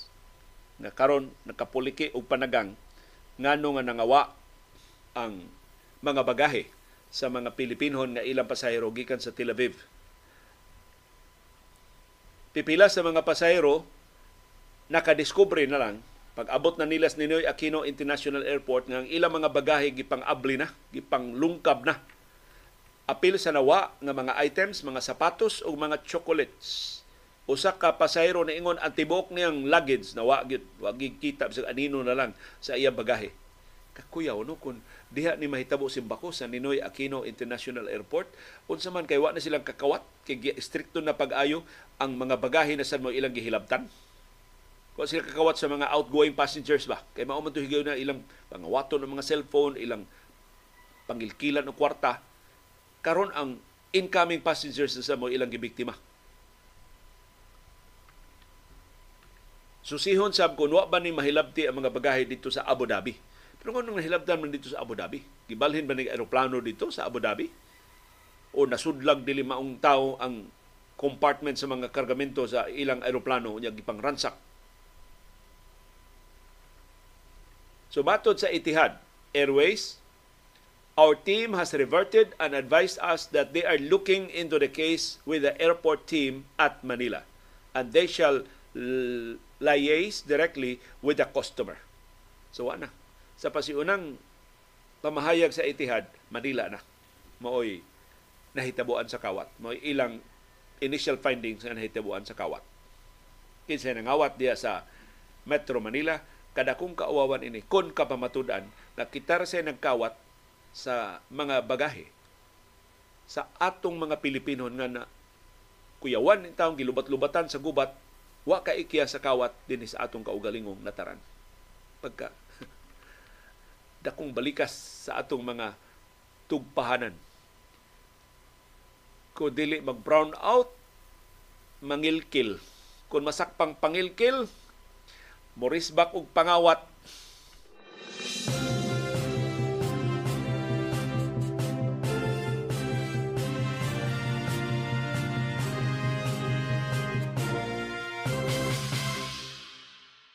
ang World Health Organization na balaka na pag-ayo sa sitwasyon sa Gaza Strip tungod sa padayon nga bombardiyo sa Israel. Matod sa World Health Organization, ang labing bag-o nilang kabalaka mao ning pinugsanay nga pagpabakwit sa Israel sa tanang mga pasyente sa tanang mga ospital sa Gaza. Grabihan, no? Ang mga pasyente nga wa gani matarong itawag tambal papahawaon sa mga ospital. Asa sila ibutang ambot asa wa may laing ospital nga kabutangan nila ug mo ni kabalaka karon sa World Health Organization nganong gipabakwit ang gatusan ka mga pasyente. Gikan sa 23 ka mga ospital nga naa sa Gaza City. Ang forced evacuation gisugo sa Israel pinagi sa mga tawag sa telepono pinagi sa mga public announcements diya sa Gaza nga papahawao na. Tanang mga doktor tanang mga nurses dadon nila mga pasyente hawa mo gikan sa 23 ka mga ospital diha sa Gaza City. Matod sa World Health Organization, mamiligro nga mo grabe ang sitwasyon kung dili man mga matay ang katusan ka mga pasyente. Kay life-threatening situation kini nga kuhaon ka sa imong life support system sa mga ospital, ibiyahe ka nga tus lugar nga way klaro do na bay tambalanan, do na bay makasao nimo kay na puno na masab ang ubang mga ospital. Ang pangu sa World Health Organization nga si Dr. Tedros Adhanom Ghebreyesus sa iyang press conference dito sa Geneva, ang headquarters sa World Health Organization, nisubli siyang auhag sa humanitarian pause. Dili na ceasefire, kay allergic mag-ceasefire ang Israel. Humanitarian pause na lang. Hunungo na lang ang pagbombardiyo sa pipila ka mga lugar aron makaagi ang hinabang para sa mga sibilyan diha sa Gaza aron makabakwit ang mga masakiton katong seryoso kaing samaran aron maatiman sa mga ospital sa Egypt o sa ubang kanasuran. Matod sa World Health Organization, kapin na 10,000 ka mga tao ang nangamatay sa nagpadang gubat sa Israel o sa Hamas, kapin na 21,000 ang samaran. O 1.4 million ka mga mulupyo diha sa Gaza ang nawad-an na og mga Pinoy-anan. O way kapahimutangan nila kay hasta ang mga refugee camps gipang bombardiho na sa Israel.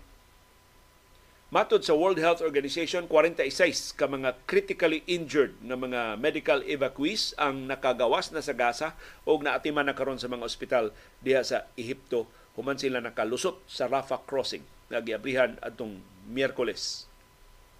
Matod sa World Health Organization, nakasud na sab sa Gaza ang 54 metric tons sa medical aid pero kuwang ra ka ini sa kinatibuk ang panginahanglan sa mga pasyente. Matod ni Tedros, the situation in Gaza was indescribable. No, wad ana kuno sila mga pung sa paghulagway sa kapait sa sitwasyon sa Gaza. Ang mga ospital ni awas na sa mga pasyente. Ang mga morgue nagbaday ang mga patinglawas nga wa na maatiman ang mga doktor ni perform og surgery nga wa na anesthesia kay wa na sila supply og ang mga pamilya bisag wa sila masamdi wa sila maigos bombardiyo wa na sila mga Pinoyanan tuwa mo dangop sa mga ospital. Pasaylos mga namahaw karon ang mga pansayan ni awas na perti ng hugawa. Ug dako kayo ang risgo sa pagkatap sa mga sakit o sa mga kagaw.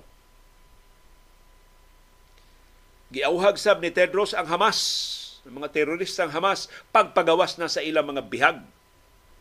Kay wa sila katungod pagpaday pagtanggong anang inosente nga mga sibilyan apil lang kababayan mga hamtong o mga bata. Nya matod ni Dr. Tedros daghang bihag ang Hamas nang kinahanglan og medical attention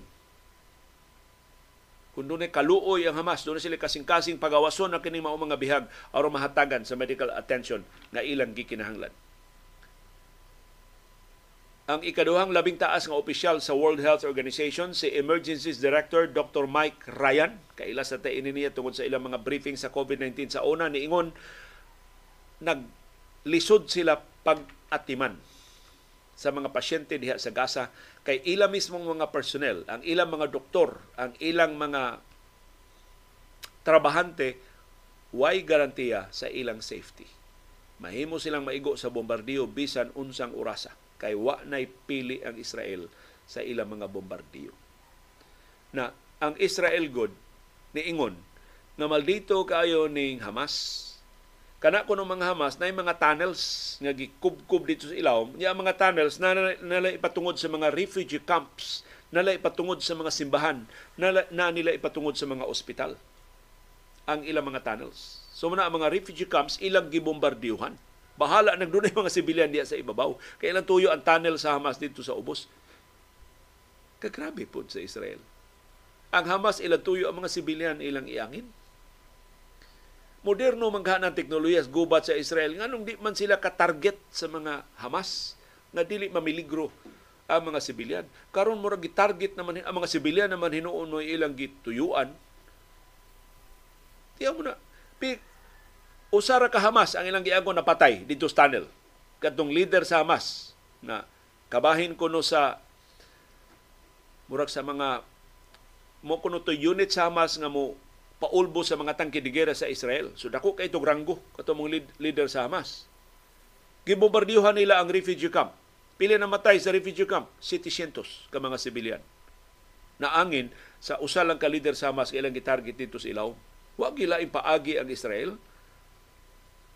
Para gasto na lang yung ilang mga mata ang inosente intang mga sibilyan apil ang mga bata sa Gaza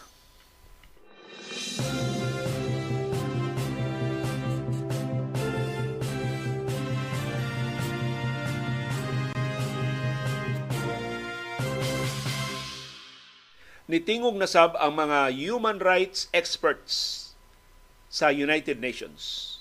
Kini sila mga unpaid ni mga eksperto pero gipatabang ni sa United Nations pag advice sa mga policies mahitungod sa tawhanong katungod ni himo sila og pasidaan. Doon na sila joint statement ang tanang mga eksperto sa human rights sa United Nations nga nagkanayon. Time is running out to prevent genocide and humanitarian catastrophe in Gaza. Nagkanihit na ang panahon pagpugong sa lapad nga pinatianay nga makapuo sa mga sibilyan diha sa Gaza. Matod sa mga UN human rights experts, we remain convinced that the Palestinian people are at grave risk of genocide. Kanang genocide mao ni definition ang definition na lapad nga pinatianay nga ang tuyo mo pagpuo sa usa ka nasod usa usa ka kaliwat. Mga hurot na diha ang Gaza mo'y pasidaan sa mga human rights experts sa United Nations. The time for action is now. Israel's allies also bear responsibility and must act now to prevent its disastrous course of action. So di lang ang Israel, hastang Estados Unidos, hastang European Union o mga aliado, responsable mo. Hapit na yun mabugto ang higot nga nagpugong anang human catastrophe diya sa Gaza. Padayon ang mga human rights experts sa United Nations, the situation in Gaza has reached a catastrophic tipping point. Nipasidaan sila og dire need nga gikinahanglan gyud sa labing dali nga panahon ang pagkaon, ang tubig, tambal, fuel ug essential supplies. Kay kun dili mo ulbo ang mga sakit. Katap, takdan ang tanang mga mulupyo sa mga sakit sa kagaw na nagkatap karon diha sa Gaza.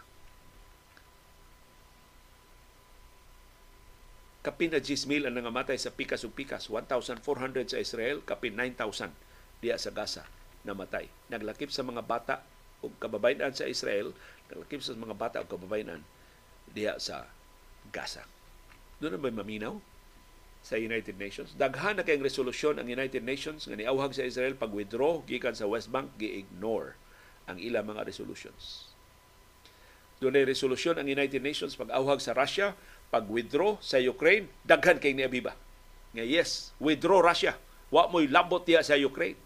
Pero ang mga resolusyon sa United Nations pagpa-withdraw sa Israel gikan sa West Bank, wa say labot ang Israel diya sa West Bank kay teritoryo man na sa mga Palestino, wa gyoy mga nasod nga ni suporta. Doon ay ni suporta. In fact, mayorias mga nasod sa kalibutan ni suporta sa United Nations pero gi-ignore sa gamhanan nga mga nasod nga may naa sa posisyon pag-enforce sa resolusyon sa United Nations. Parigod sa Ukraine, wa may peacekeeping troops nga gipada ang United Nations dito sa Ukraine. Pero napatuman ang ilang mga resolusyon pagpapahawa sa Russia, pinagi sa pag-arma sa Ukraine Nisukol ang Ukraine unya mga armas gigamit sa Ukraine gikan sa Estados Unidos, gikan sa European Union ug gikan sa iyang aliado nga mga nasod. Ang mga Palestino in town sa West Bank gipasagdan. Wa man sila ikasukol sa Israel. So padayon sila nga giokupahan sa Israel. Wa sila labot sa Gaza kay Hamas ra may nang gubot ang Hamas di man nakasud sa West Bank. Kay ang West Bank kontrolado man sa Palestinian Authority pero wa pasaylua ang mga Palestinians diya sa West Bank. Giatake sila apil sa mga extremists ng mga Israelis. Kay suko man sa kay mga Israelis. Nakasa man sa mga Palestino nila.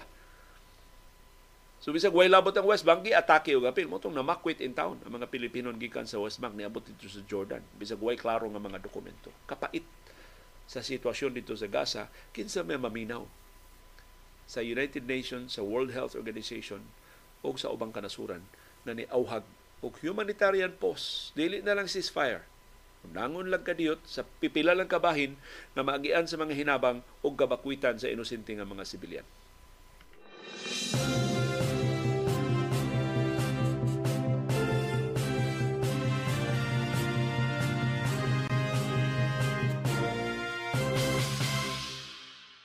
Ang maayong balita na dugangan ang mga langyaw nga nakagawas gikan sa Gaza So dili daw ni mga mulupyo sa Gaza, mga langyaw ni sila.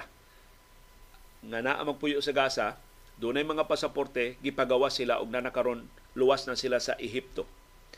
Matod sa Egypt, ang plano nga sa musunod nga duha ka semana, 7,000 foreigners ang pagawason pinagi sa Rafah crossing. So gilista ni tanang mga foreigners kinsa ra nila makagawas. Gahapong adlaw usa ka gatos ang nakabiya sa Gaza. So sa kinatibuk-an 400 ka mga foreign passport holders o 60 ka mga samaran nga mga Palestino ang gikargag mga ambulansya og nakagawas na sa Rafah crossing. Gilista sa Israel kinsa ra ang makagawas. So ang Israel gyud maoy dunay final say kinsay makagawas diha sa Gaza. Naapil sa lista giaprobahan sa Israel ang gatusan ka mga US citizens Estados Unidos gyud. Maoy naguna. So lahi sa katong gusto sa Qatar nga mga Arab countries, mga mulupyo sa Arab countries may unahon. Dili ang Israel man nagbuot sa lista, di man ang Qatar. Mga US citizens mo unang pagawason, nagsunod ang 50 ka mga Belgians, unya mas gamay nga mga numero sa mga Europeans, mga Arab countries, Asian countries ug African countries. Ayay. Wara ka abot 50 na lista Nya 144 baya? 134 ang mga Pilipinon nga nadiya sa Gaza. Ang Britanya sa pikas nga bahin ingon nagsugod na sila og pada og 30 ka tonelada sa tabang sa Egypt. So ang Egypt mo itabangan aron maka-accommodate ining mga bakwit gikan sa Gaza. Apil sa gipada sa Britanya mao ang forklift trucks, belt conveyors og lighting towers aron nga sugan ang Rafah crossing aron bisag gabi bisag kadlawon magamit pagpabakwit sa mga sibilyan paghatod o mga hinabang. Matod sa Britanya, mas paspas, hopefully, ang paghatod sa mga hinabang o pagpabakwit sa masakiton ng mga Gazans, mga mga Palestinians diya sa Gaza o mga langyaw nga gusto nang mobakwit gikan sa na miligro na pag-ayo nilang sitwasyon diya sa Gaza Strip tungod sa kada adlaw, kada gabi way pili bisan asa nga bombardiyo nga padayong gipatuman sa Israel.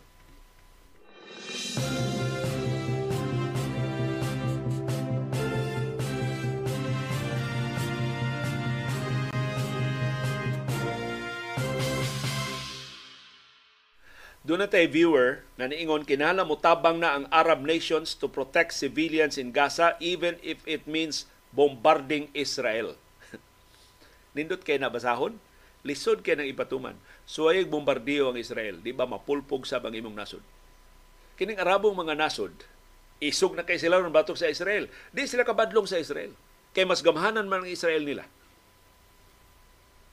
So mga gitabangan man ng Israel og atake sa mga Arabong mga nasod, awara oy. Wara abdi ko sa kasimana na pilde sa Israel ang mga Arabong nasod nga nagtabang niya.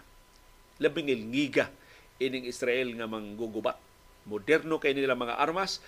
Mao nang moderno mga armas sa Israel kay pulos man na kontra niya ang iyang silingan nga mga nasod. Karon naman na niya amigo ang ubang Arabo nga mga nasod. Pero karon tungod ining iyang gibuhat sa Gaza, makontra niya pagbalik ang mga Arabo nga mga nasod nga naglibot niya. Ug ang latest mao nagpinirmahay og joint statement ang mga Arab countries pagkundinar sa padayon nga pagbombardiyo sa Israel nga nakapatay og mga sibilyan. Wa nila kundinaha ang katungod sa Israel pagpanalipod siyang kaugalingon. Wa nila kundinaha pagbaw sa Israel sa Hamas ang ilang gikundinar nganong giangin sa Israel ang mga sibilyan. Nganong giapil og patay, in fact gitarget gyud ang mga sibilyan. Ug alarming ni. Kaya mga nasod nga nipirma sa joint statement pagkundinar sa civilian casualties diya sa Gaza, naglakip sa labing suod nga mga nasod sa Israel. Nipirma ang Bahrain, Egypt, Jordan, Kuwait, Morocco, Oman, Qatar, Saudi Arabia ug United Arab Emirates. Siyam ni sa labing dato, sa labing dagko nga mga nasod diha sa tunga-tungang sidlakan. Ilang gikondinar ang pagtarget sa mga sibilyan. Ilan ang termino ha? Pagtarget sa Israel sa mga sibilyan o paglapas sa international law. Matod silang joint statement, Israel's right to self-defense did not justify breaking the law and neglecting Palestinians' rights. Among giila ang katungod sa Israel pagpanalipod siyang kaugalingon. Sigon ining siyam ka Arabong mga nasod gipanguluhan sa Saudi Arabia. Pero kanang maong katungod pagpanalipod sa Israel siyang kaugalingon wa maglakip. Dili maka-justify dili mamahimong sukaranan sa paglapas sa balaod o sa iyang pagyatak sa katungod sa mga Palestinians. Gikondinar ining siyam ka Arabo nga mga nasod ang forced displacement kining pinugsanay nga pagpabakwit sa mga sibilyan sa Gaza. Labi na karon hasta mga ospital gipabakwit na sa Israel. Ug ang collective punishment sa mga Palestinian sa Gaza. Murag ang mga sibilyan mo gisilutan sa Israel sa binuang sa terorismong gipasugdahan sa Hamas. Matod ining siyam ka Arabo nga mga nasod sa ilang kasayuran kapina 613,000 ka mga mulupyo ang one ay mga Pinoyanan ug nidangop na lang karon sa mga refugee centers sa United Nations. Nga naga naapil sab sa bombardiyo. Gisaway sab sa Arabong mga nasod ang pag-okupar sa Israel sa Palestinian areas. Pasabot ani ang West Bank. Naa man gihapon ang Israel diha og niauhag og dugang mga paningkamot pagpatuman sa two-state solution sa dugay na nga panagsugi. Sige banhaw ining siyam ka mga nasod, arabong mga nasod ang two-state solution. Mao na political solution, dili military solution. Ini panagsungi sa Israel og sa mga Palestinians. The absence of a political solution to the Palestinian-Israeli conflict has led to repeated acts of violence and suffering for the Palestinian and Israeli peoples and the peoples of the region. Pero albing da kung babag aning two-state solution, mao si Primero Ministro Benjamin Netanyahu. Si Netanyahu mao karon nahimong pangu sa mga right extremists diha sa Israel na dili gusto og two-state solution. Di sila gusto nga hatagag ilang kaugalingong nasod ang mga Palestinians. Ilang giisip ang two-state solution nga hulga sa seguridad sa Israel. Na kanang two-state solution gidawat na na sa mayoriya sa mga Israelis. Nakapait ang ilang mga leader. Mo'y dili makadawat. Kung ang ilang mga leader mo'y nasa gahom kining grupo ni Benjamin Netanyahu. Pero ang eleksyon ng Israel karon mapildi si Netanyahu. Human ilusad ang gubat diha sa Gaza Strip. Normally, ang popularity rating sa usa ka leader mosaka. Kaya ang tendency sa katawan is to rally behind, around the commander-in-chief. Kaya siya yung nagdas gubat. Pero lahi ang nahitabo ni Benjamin Netanyahu. Tungod sa iyang mga anomalya, tungod siyang questionable nga liderato, nadugay kay siya naka-aksyon pagbaw sa Hamas. Nag-agad-agad pa siyang asawa. O tungod sa nabisto nga nihatag siyang kwarta sa Hamas. Ang kwartas Qatar di agi-aging Netanyahu iyang gihatag ngadto sa Hamas sa Gaza. Mao ni nakapa kumbinser sa mga Israelis kinis Netanyahu di ni maong maayo nga leader. Mo nang sukad Oktubre 7 pag-atake sa paglusad sa Israel og counter-offensive o paglusad sa Israel og baus sa Hamas nitibugsok ang popularity rating ni Netanyahu. Base sa survey, ang iyang Likud party, kanang iyang partido nga Likud, ang tawagan na Likud, doon ay 32 kalingkuranan sa wa pa ang Oktubre 7. Karon 19 na lang. Ni menos ang gidaghanon sa iyang mga sa iyang suporta. Kanang mga rightist, right extremists, do, doon duha ka partido nga mga Zionist. Kana bang gusto gyud nga pason ang mga Palestino. Dili sila gusto nga dunay mga Palestino diha tapad sa mga Hudiyo mga kuan sila fundamentalist nga Zionist. Tawag ni sila mga Zionists. Nawadaan sa sila o mga lingkuranan. Upat ka lingkuranan ang nawa tag-upat sa kada sa duha ka partido. Meaning, ang suporta ni Netanyahu nagkaminos. Ug nahibaw si Netanyahu ana nga inihap na lang ang iyang mga adlaw si primero ministro sa Israel. Kay ang katawang Israeli mismo wa nay salik niya. Siyang ulog-ulog nga siya makasecure sa Israel, nalutsan siya sa pagpangatake atong Oktubre 7 nga patay og 1,400 ka mga sundao o mga sibilyang Israeli mo'y labing duguon sukad masukad sa kasaysayan sa ilang nasod. So di nila mapasaylo si Netanyahu ini maong bolilyaso. Kung nahitabo ni maong bolilyaso tungod siya pagtabang sa Hamas. Kitabangan niya ang Hamas aron dili matukod ang two-state solution. Kay pinagi niya kung mabuak-buak ang Hamas, ma-weaken ang Palestinian kung iyang makuha ang iyang mapaligo ng Hamas, ma-weaken ang Palestinian Authority. O kung mabuwag ang duha ka faction sa mga Palestinians, a way two-state solution nga makabot. So, twisted kayo ang iyang logic without realizing na siya pag-facilitate sa kwarta sa Qatar nga maadto sa Hamas, ni samot kaligo ng Hamas ug ang maong kaligo sa Hamas mo gamit batok sa Israel nga patay sa 400 ka mga sibilyan o mga sundao Israeli atong Oktubre 7. So, ang ubang kanasuran supportive kay ni Netanyahu except the Israelis. Ang katawhan sa Israel mismo nakakita sa dugo sa mga kamot ni Netanyahu. Siya ni paligon sa Hamas. Ug ang Israel mao na igo sa kabangis o kapinta sa Hamas nga iyang gitabangan o paligon. Sa pag-facilitate sa Qatari money Pilito'y kwarta ganis Qatar. Nagihatag nga to sa mas 300 million US dollars a month. 1.7 million pesos kada buwan. Kwarta sa Qatar giimbudo ni Netanyahu ngadto sa Hamas. Of course, why tuyo si Netanyahu nga ang Hamas mo atake sa Israel?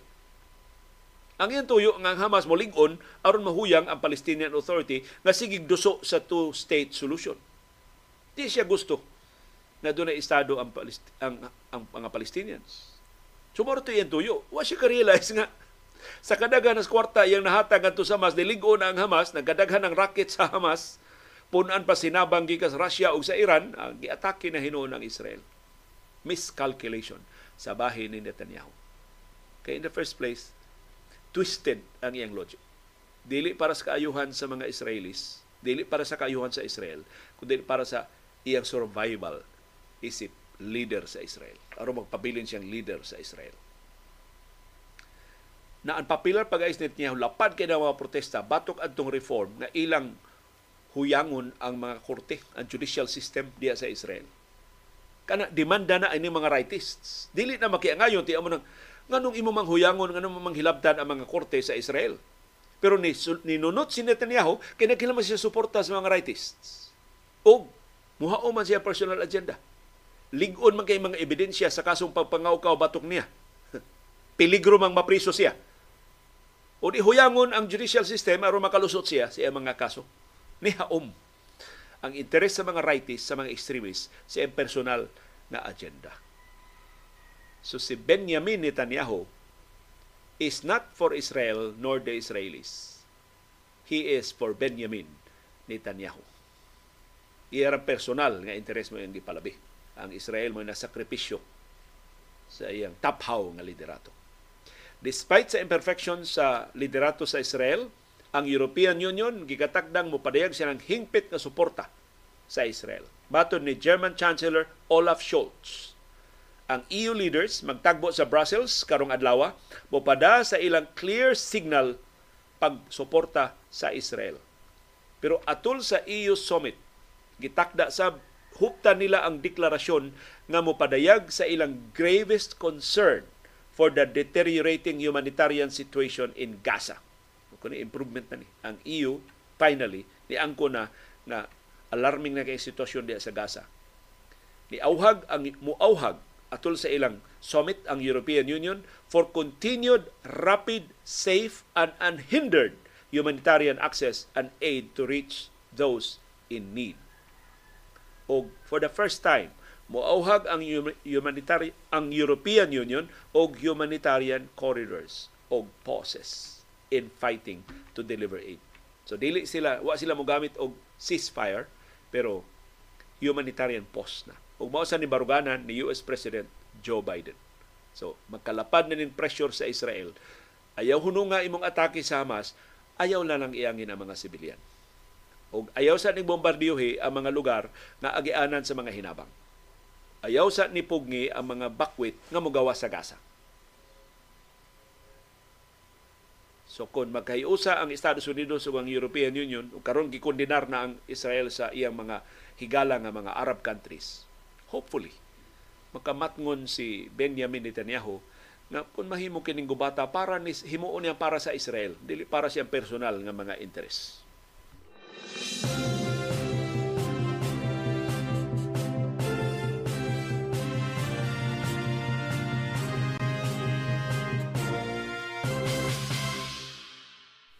Sa paugnat sa kusog, has kadaghan ng babag ni Manny Pacquiao aron makaapil siya sa Paris Olympics unya sa sunod tuig. Pasidaan kini sa boxing analyst nga si attorney Ed Tolentino. Matod ni Tolentino kanang gipatuo sa Philippine Olympic Committee nga sayon kayo para ni Pacquiao pagsud sa Paris Olympics pinagi sa universality rule di na magamit ni Pacquiao Matod ni Tolentino, sa iyang pagbasa sa mga lagda sa Olympics, ang universality rule gi-reserve para sa mga nasod nga maglisod pag-qualify og Olympic spot. So kanang universality, universality rule mao na ang pag paagi sa Olympics pagtabang sa mga atleta nga di gyud kadaog sa qualifiers, way katakos pagdaog sa qualifiers, pero pasud na sa Olympics, doon ay promise nga maka representar siyang nasod. Labi na ang iyang nasod wa gid intawon manimaho sa Olympics maglisod jud og padag mga representante sa Olympics. Labi na sa boxing ipaagi sa universality rule. Ingon ni Atty. Tolentino di na mo apply ni Pacquiao kay na na may mga boxer ang Pilipinas ni qualify na sa Olympics wa man masiro ang boxing sa Pilipinas sa Olympics si Yomer Marshall i-qualify naman para sa Olympics Nya si Pacquiao sab dili siya marginalized nga athlete. Kan he world boxing champion ba ya si Manny Pacquiao? So ang labing maayo nga ruta ni Pacquiao mao ang pag-appeal sa mga Olympic qualifiers. So di siya makaingon nga ah, kuan na ko. Ditso lang kog so diha. Ingon si Tolito, mangulata una ni Pacquiao sa ubang mga boksedor sa qualifier sa Olympics. Una siya makalusot sa Olympics. Kay ngilad kayo para sa International Olympic Committee, ngilad kayo nga tungod kay kanhi World Boxing Champion si Pacquiao, hatagan nilang express lane. Nga lahi sa ubang mga atleta diretso las Pacquiao og sa Paris Olympics. So conscious ab ang International Olympic Committee sa implikasyon labi na tungod sa kainila ni Manny Pacquiao. So lisod kaayo ni Pacquiao.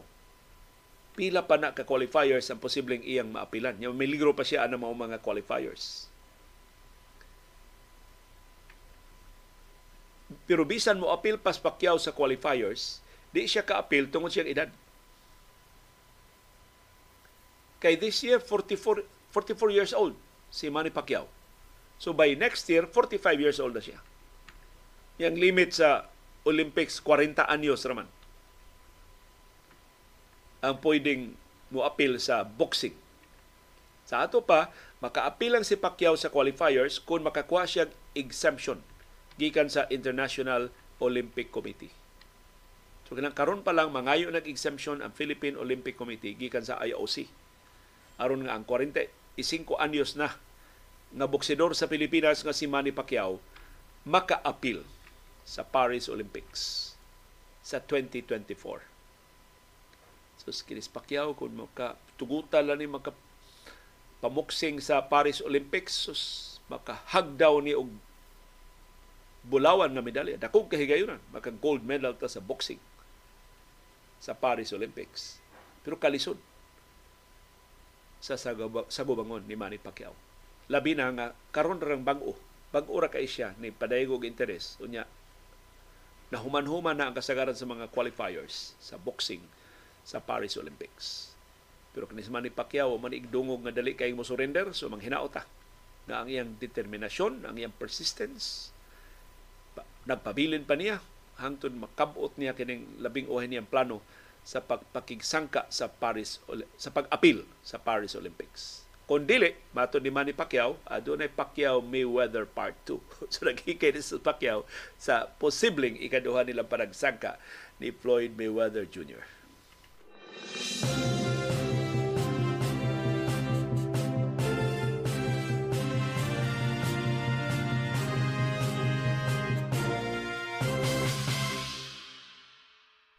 Sa National Basketball Association, ani ang mga resulta sa mga duwa sa NBA. Ang Portland Trail Blazers nidaog batok sa Detroit Pistons 110-101. Ang Toronto Raptors nipildi sa Milwaukee Bucks 130-111. Ug kini makapabalaka ni ikaduha na ning pildi sa Milwaukee Bucks. Supposedly mas dominante, mas lig-on ang Milwaukee Bucks kay napunan si Giannis Antetokounmpo ni Damian Lillard. Nga man, ni Kuyaig man ang Milwaukee Bucks sa Toronto Raptors. Ang rason si Pascal Siakam, perting inita, 26 points. Si Dennis Schroeder, 24 points. O si Scotty Barnes, 21 points para sa Raptors. Si Antetokounmpo na limitahan og 16 points. Si Damian Lillard dunay 15 points. So ang depensa sa Toronto Raptors mao ni limit sa Milwaukee Bucks. Pero ang labing dako yung kabalaka sa Milwaukee Bucks ang ilang depensa. Ang depensa kuno sa Milwaukee Bucks luag pa sa buyot nga nagayot na kana bitong buyot nga pila na katuig gamit nga ni, ni bukad na pag-ayo hilabihan kunong busluta sa depensa sa Milwaukee Bucks. Wa sila ka-recover human sa pagkawa ni Drew Holiday. Kaya ang best defender sa Milwaukee Bucks kadto si Holiday. Karon naa na si Holiday gipahimusla na ang iyang serbisyo ug ni click pag-ayo ang iyang pag-appeal sa Boston Celtics karibal sa Milwaukee Bucks sa Eastern Conference. Sa lain duwa, ang Atlanta Hawks ni daog batok sa Washington Wizards 130-121. Ang Boston Celtics ni lubong sa Indiana Pacers 155-104. Grabiha ining lubunga.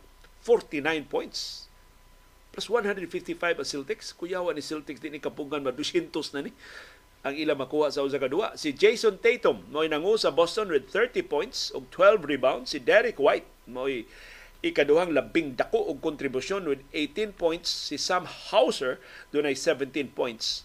Uban ang lima ka mga three-pointers. Samtang Brooklyn Nets ni daog batok sa Miami Heat 109-105. Kini kunong Heat karon ang ang regular season version ni Jimmy Butler. Kini Jimmy Butler butalo kay ni sa regular season. Kana bang mura ba og kumpiyansa mo mo bangis ko si Jimmy Butler in playoffs na. So mao ni ang regular season Jimmy Butler. Minimal kay contribution sa Miami Heat. Ang Cleveland Cavaliers di daog batok sa New York Knicks 95-89 nakabawi ang Cavs human sa ilang tuto kasunod-sunod nga pildi. Ang New Orleans Pelicans si daog batok sa Oklahoma City Thunder 110-106 si CJ McCollum mo nangu sa kadaugan sa Pelicans with 29 points ug 11, 11 rebounds. Ug ang Pelicans ni papas sa 22 puntos nga labaw sa Thunder sa ilang kadaugan kagahapon. Ang Houston Rockets human sa tuto kasunod-sunod nga pildi ni daog na ang ilang biktima mao ang Charlotte Hornets 128-119 si Jalen Green ang Filipino-American nga rocket mao top scorer with 23 points si Fred Van Vliet nga ilang nakuha gikan sa Raptors ni puno og 22 points ug 11 assists. Mo ni unang daog sa Rockets human sa tuto nila kasunod-sunod nga pildi. Samtang ang Minnesota Timberwolves nakahimong kasaysayan sa NBA nga nagparayong regular season, sila labing unang team nakapildi sa defending champions Denver Nuggets. 110 ang Wolves, 89 ang Nuggets. Si Anthony Edwards mo'y nangu sa kadaugan sa Wolves with 24 points. Si Carl Anthony Towns dunay 21 points. Si Rudy Gobert, ang sentro sa Timberwolves, maayo kayo ang iyang depensa 12 rebounds sab ang iyang nahimo ug duha ka blocks aron pag shutdown sa opensa sa Denver. Si Nikola Jokic maoray nanginit sa mga magdudua sa Nuggets. Doon siya 25 points, 10 rebounds ug 2 ka assists. Wa wa maka triple double si Nikola Jokic. Samtang Dallas Mavericks ni daog bato sa Chicago Bulls 114-105. Sus gilingiga sa Dallas Mavericks. Wa pay pilde. Ikaupat na nilang sunod-sunod nga daog si Grant Williams mo nangu sa kadaugan sa Mavericks 25 points. Si Tim Hardaway Jr. dunay 24 points. Si Luka Doncic dunay double-double 18 points ug 10 assists. Samtang ang Utah Jazz ni pildi sa Memphis Grizzlies 133-109 ang Golden State Warriors ni pildi na sab sa Sacramento Kings 102-101 si Klay Thompson mao nahimong bayani sa ilang kadaugan Pinagi siyang pagpasud og jump shot with 0.2 seconds ang nahibilin sa duwa.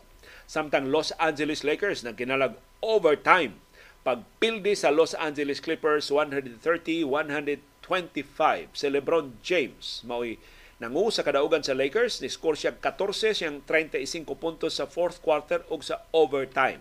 Og giputol sa Lakers ang 11 ka sunod-sunod nilang pildi sa Clippers. Si Anthony Davis dunay 27 points. Finally, si Davis ni pakita pagbalik. Si D'Angelo Russell dunay say 27 points. Si Austin Reeves dunay 15 points. Mo ni labing unang daog sa Lakers batok sa Clippers sukad Christmas 2016. Sa tuba 11 kasunod-sunod na nga duwa sa Lakers ug Clippers nga daog ang Clippers karon pa napildi sa mga kamot sa Lakers. Si Kawhi Leonard mo'y nangu sa napildi nga Clippers with 38 points. Si James Harden Ikuyog na sa bench pero nag street clothes, wa mag-uniforme kay wa pa makahingpit sa wa pa makapasar siya physicals para sa Los Angeles Clippers. Wa pa announcement kanu sa makadua si Harden para sa Clippers. Pero nipahibaw na daan ng Clippers dunay sakripisyo nga mapa himuon di lang sa bahin ni Harden kundi sa tanang mga magdudua. So maibanan ang playing time ni Kawhi Leonard, ni Paul George, ni Russell Westbrook o posible si James Harden magkan sa second unit. Amot di ba malain si James Harden na dili siya starter, posible siya mangu sa bench sa Los Angeles Clippers. Pero wa pa na maklaro kung na ni Tyron Lue ang head coach sa Clippers pag manage ang playing time sa iyang upat na ka mga superstars. Sa mga duwa sa NBA, karong adlaw alas 7 ganin na buntag, nanung nagsugod na ang duwa sa Toronto Raptors nga nanung sa Philadelphia 76ers. Alas 8 karong buntag, hapit na magsugod ang duwa manung ang Detroit Pistons sa New Orleans Pelicans. Alas 9 karong buntag, Orlando Magic manung sa Utah Jazz. O alas 10 karong buntag, ang San Antonio Spurs Panguluhan silang rookie nga si Victor Wembanyama manung ni Kevin Durant o sa Phoenix Suns.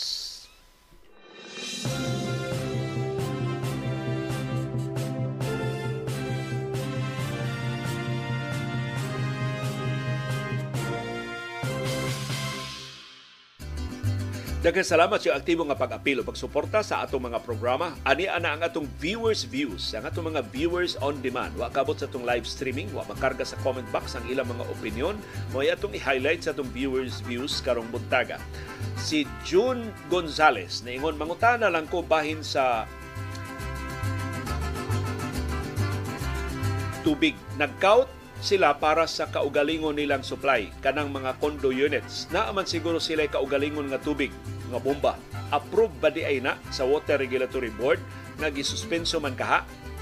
Depende kung nang-apply sila before sa suspension dugay na kining suspensuha. Kano sa man murag year 200 2000 pa ang sus- gisuspenso na ang mga water applications dinhi sa ato Subo legal na kung naaprubahan na sa National Water Resources Board.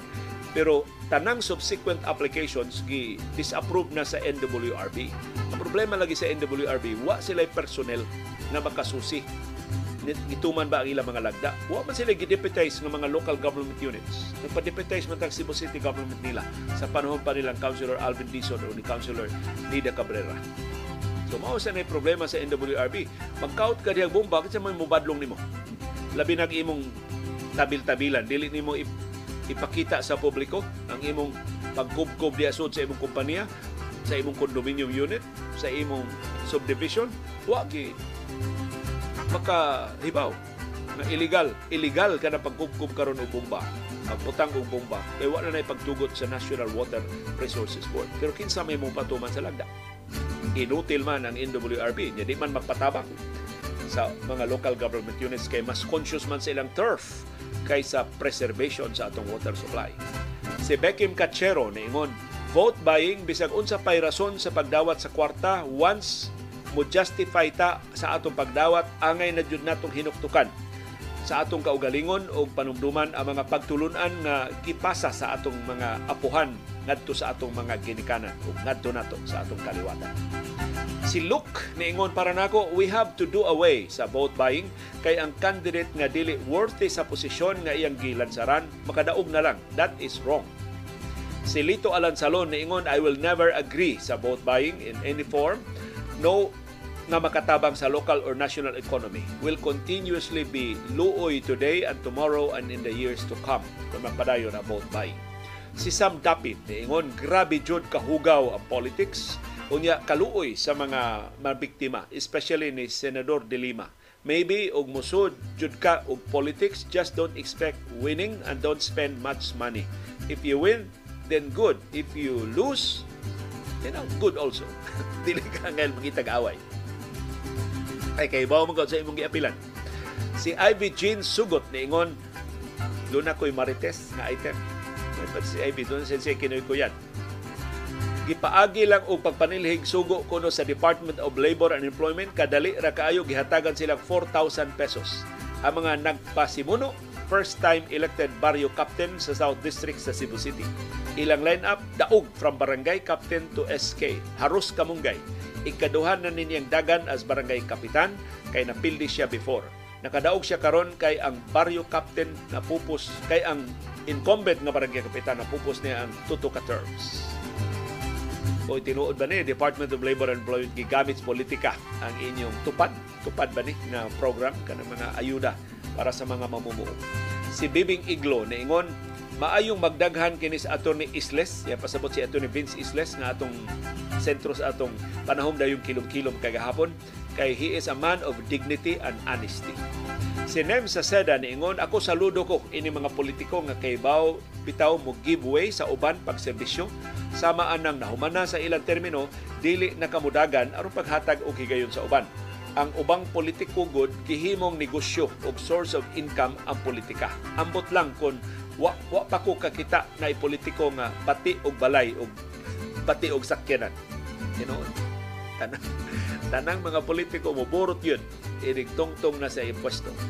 Si Dorothy Maglasang ato ning kinakusgang miga sa Sisimpel, ang sekretary ni, ni Ma'am Marilo Chumbian sa Sisimpel, May tungod isa tong sugilanon gahapon sa Barangay Tapon sa Dumanhog sa panahon dayong kilom-kilom. Beautiful story, genuine human persons with values. Take a bow, Attorney Vince Isles, Cara Fernandez o Barangay Kapitan Londong Fernandez sa Tapon sa Dumanhog. Si Francisco Pilago Jr. niingon mo ay nakanindot o nakalahi sa panahon dayong kilom-kilom. Dinhan nato mabati o madungog ang mga istorya sa gugma, pag-antos, paglaom, panagigalaay, pagkamanggihatagon, pagkamapailubon, pagkamapaubsanon, pagkamatinud-anon o pakigbisog sa matuod nga kinabuhi. Salamat kayo Francisco sa imong endorsement sa atong panahon dayong kilom-kilom. Ako ako yung labing na kong kahadlok anong panahon dayong kilom-kilom mahutdan ko og mga sugilanon pero matag adlaw, dunay bag-o mga sugilanon nga mo tumaw nga atong mapakisaw ani.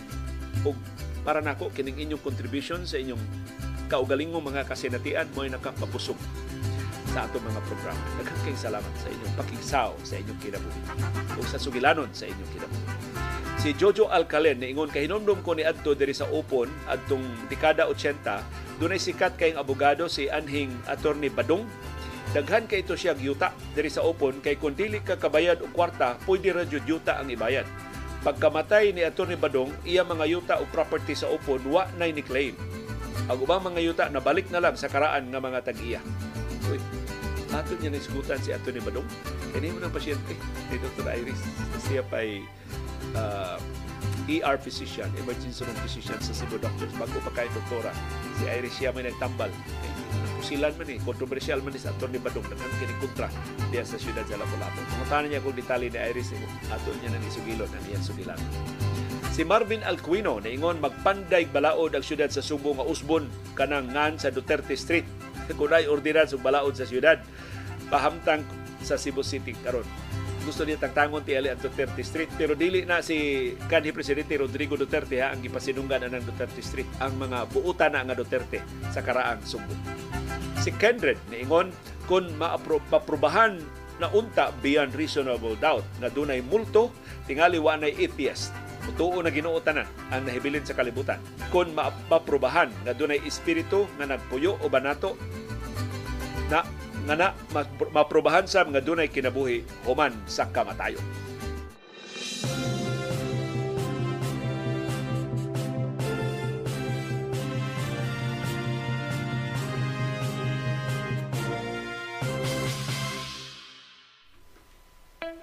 Doon ay dagang matang sa kasayuran. Doon ay kasayuran pinadaylang dahil kay mahibawan. Doon ay kasayuran kitaguan, ginumluman, angayang kuy kuyon sa katawan. Kasayurang kinoy ko yan. Doon ay mayor sa usa ka dakbayan, mapasigarbuhon sa iyang anak nga nakaangkon og kadaugan kay nidagan og nidaog pagka barangay kapitan. Ihimo niyang tinubdan sa karpo ipasigarbo sa katawan. Pero dunay kining mayor dunay wa ang kuna. Ang nidaog niyang mga anak dili usa kun dili duha. Dunay siya laing anak nga nidaog sa pagka-barangay kapitan sa barangay rasab sa sama nga dakbayan.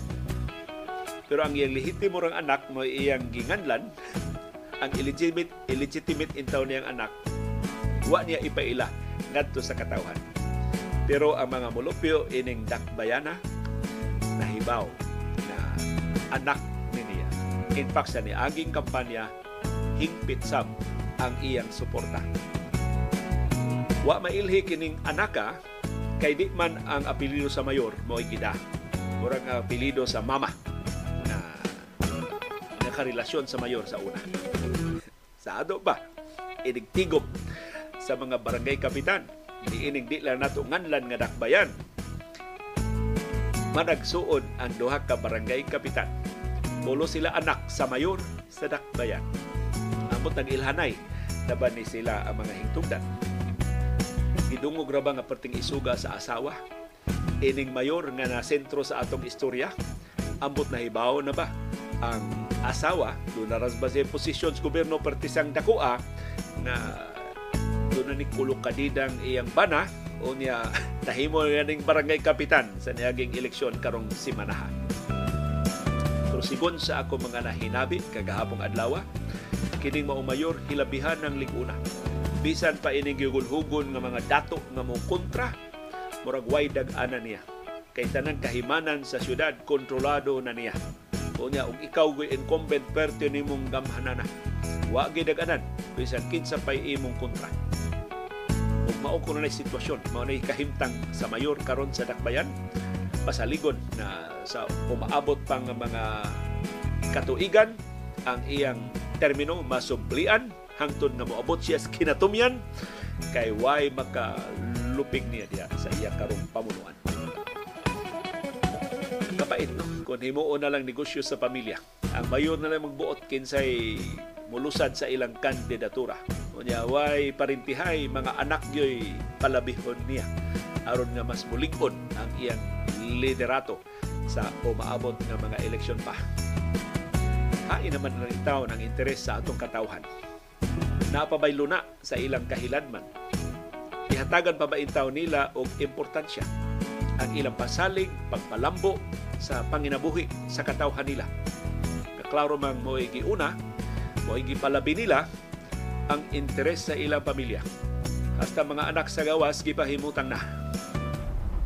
Nagasalamat siyo aktibo nga pag-apil o pagsuporta o sa inyong paningkamot pagtugkad sa mga implikasyon sa labing mahinungdanon nga mga paghitabo sa atong palibot. Aron kitang tanan, makaangkon sa kahigayonon pag-umol sa labing gawas nun, labing makiangayon, ug labing ligon nga baruganan. O kadto, ang among baruganan, unsay imong baruganan. Dagang salamat sa imong pakiguban.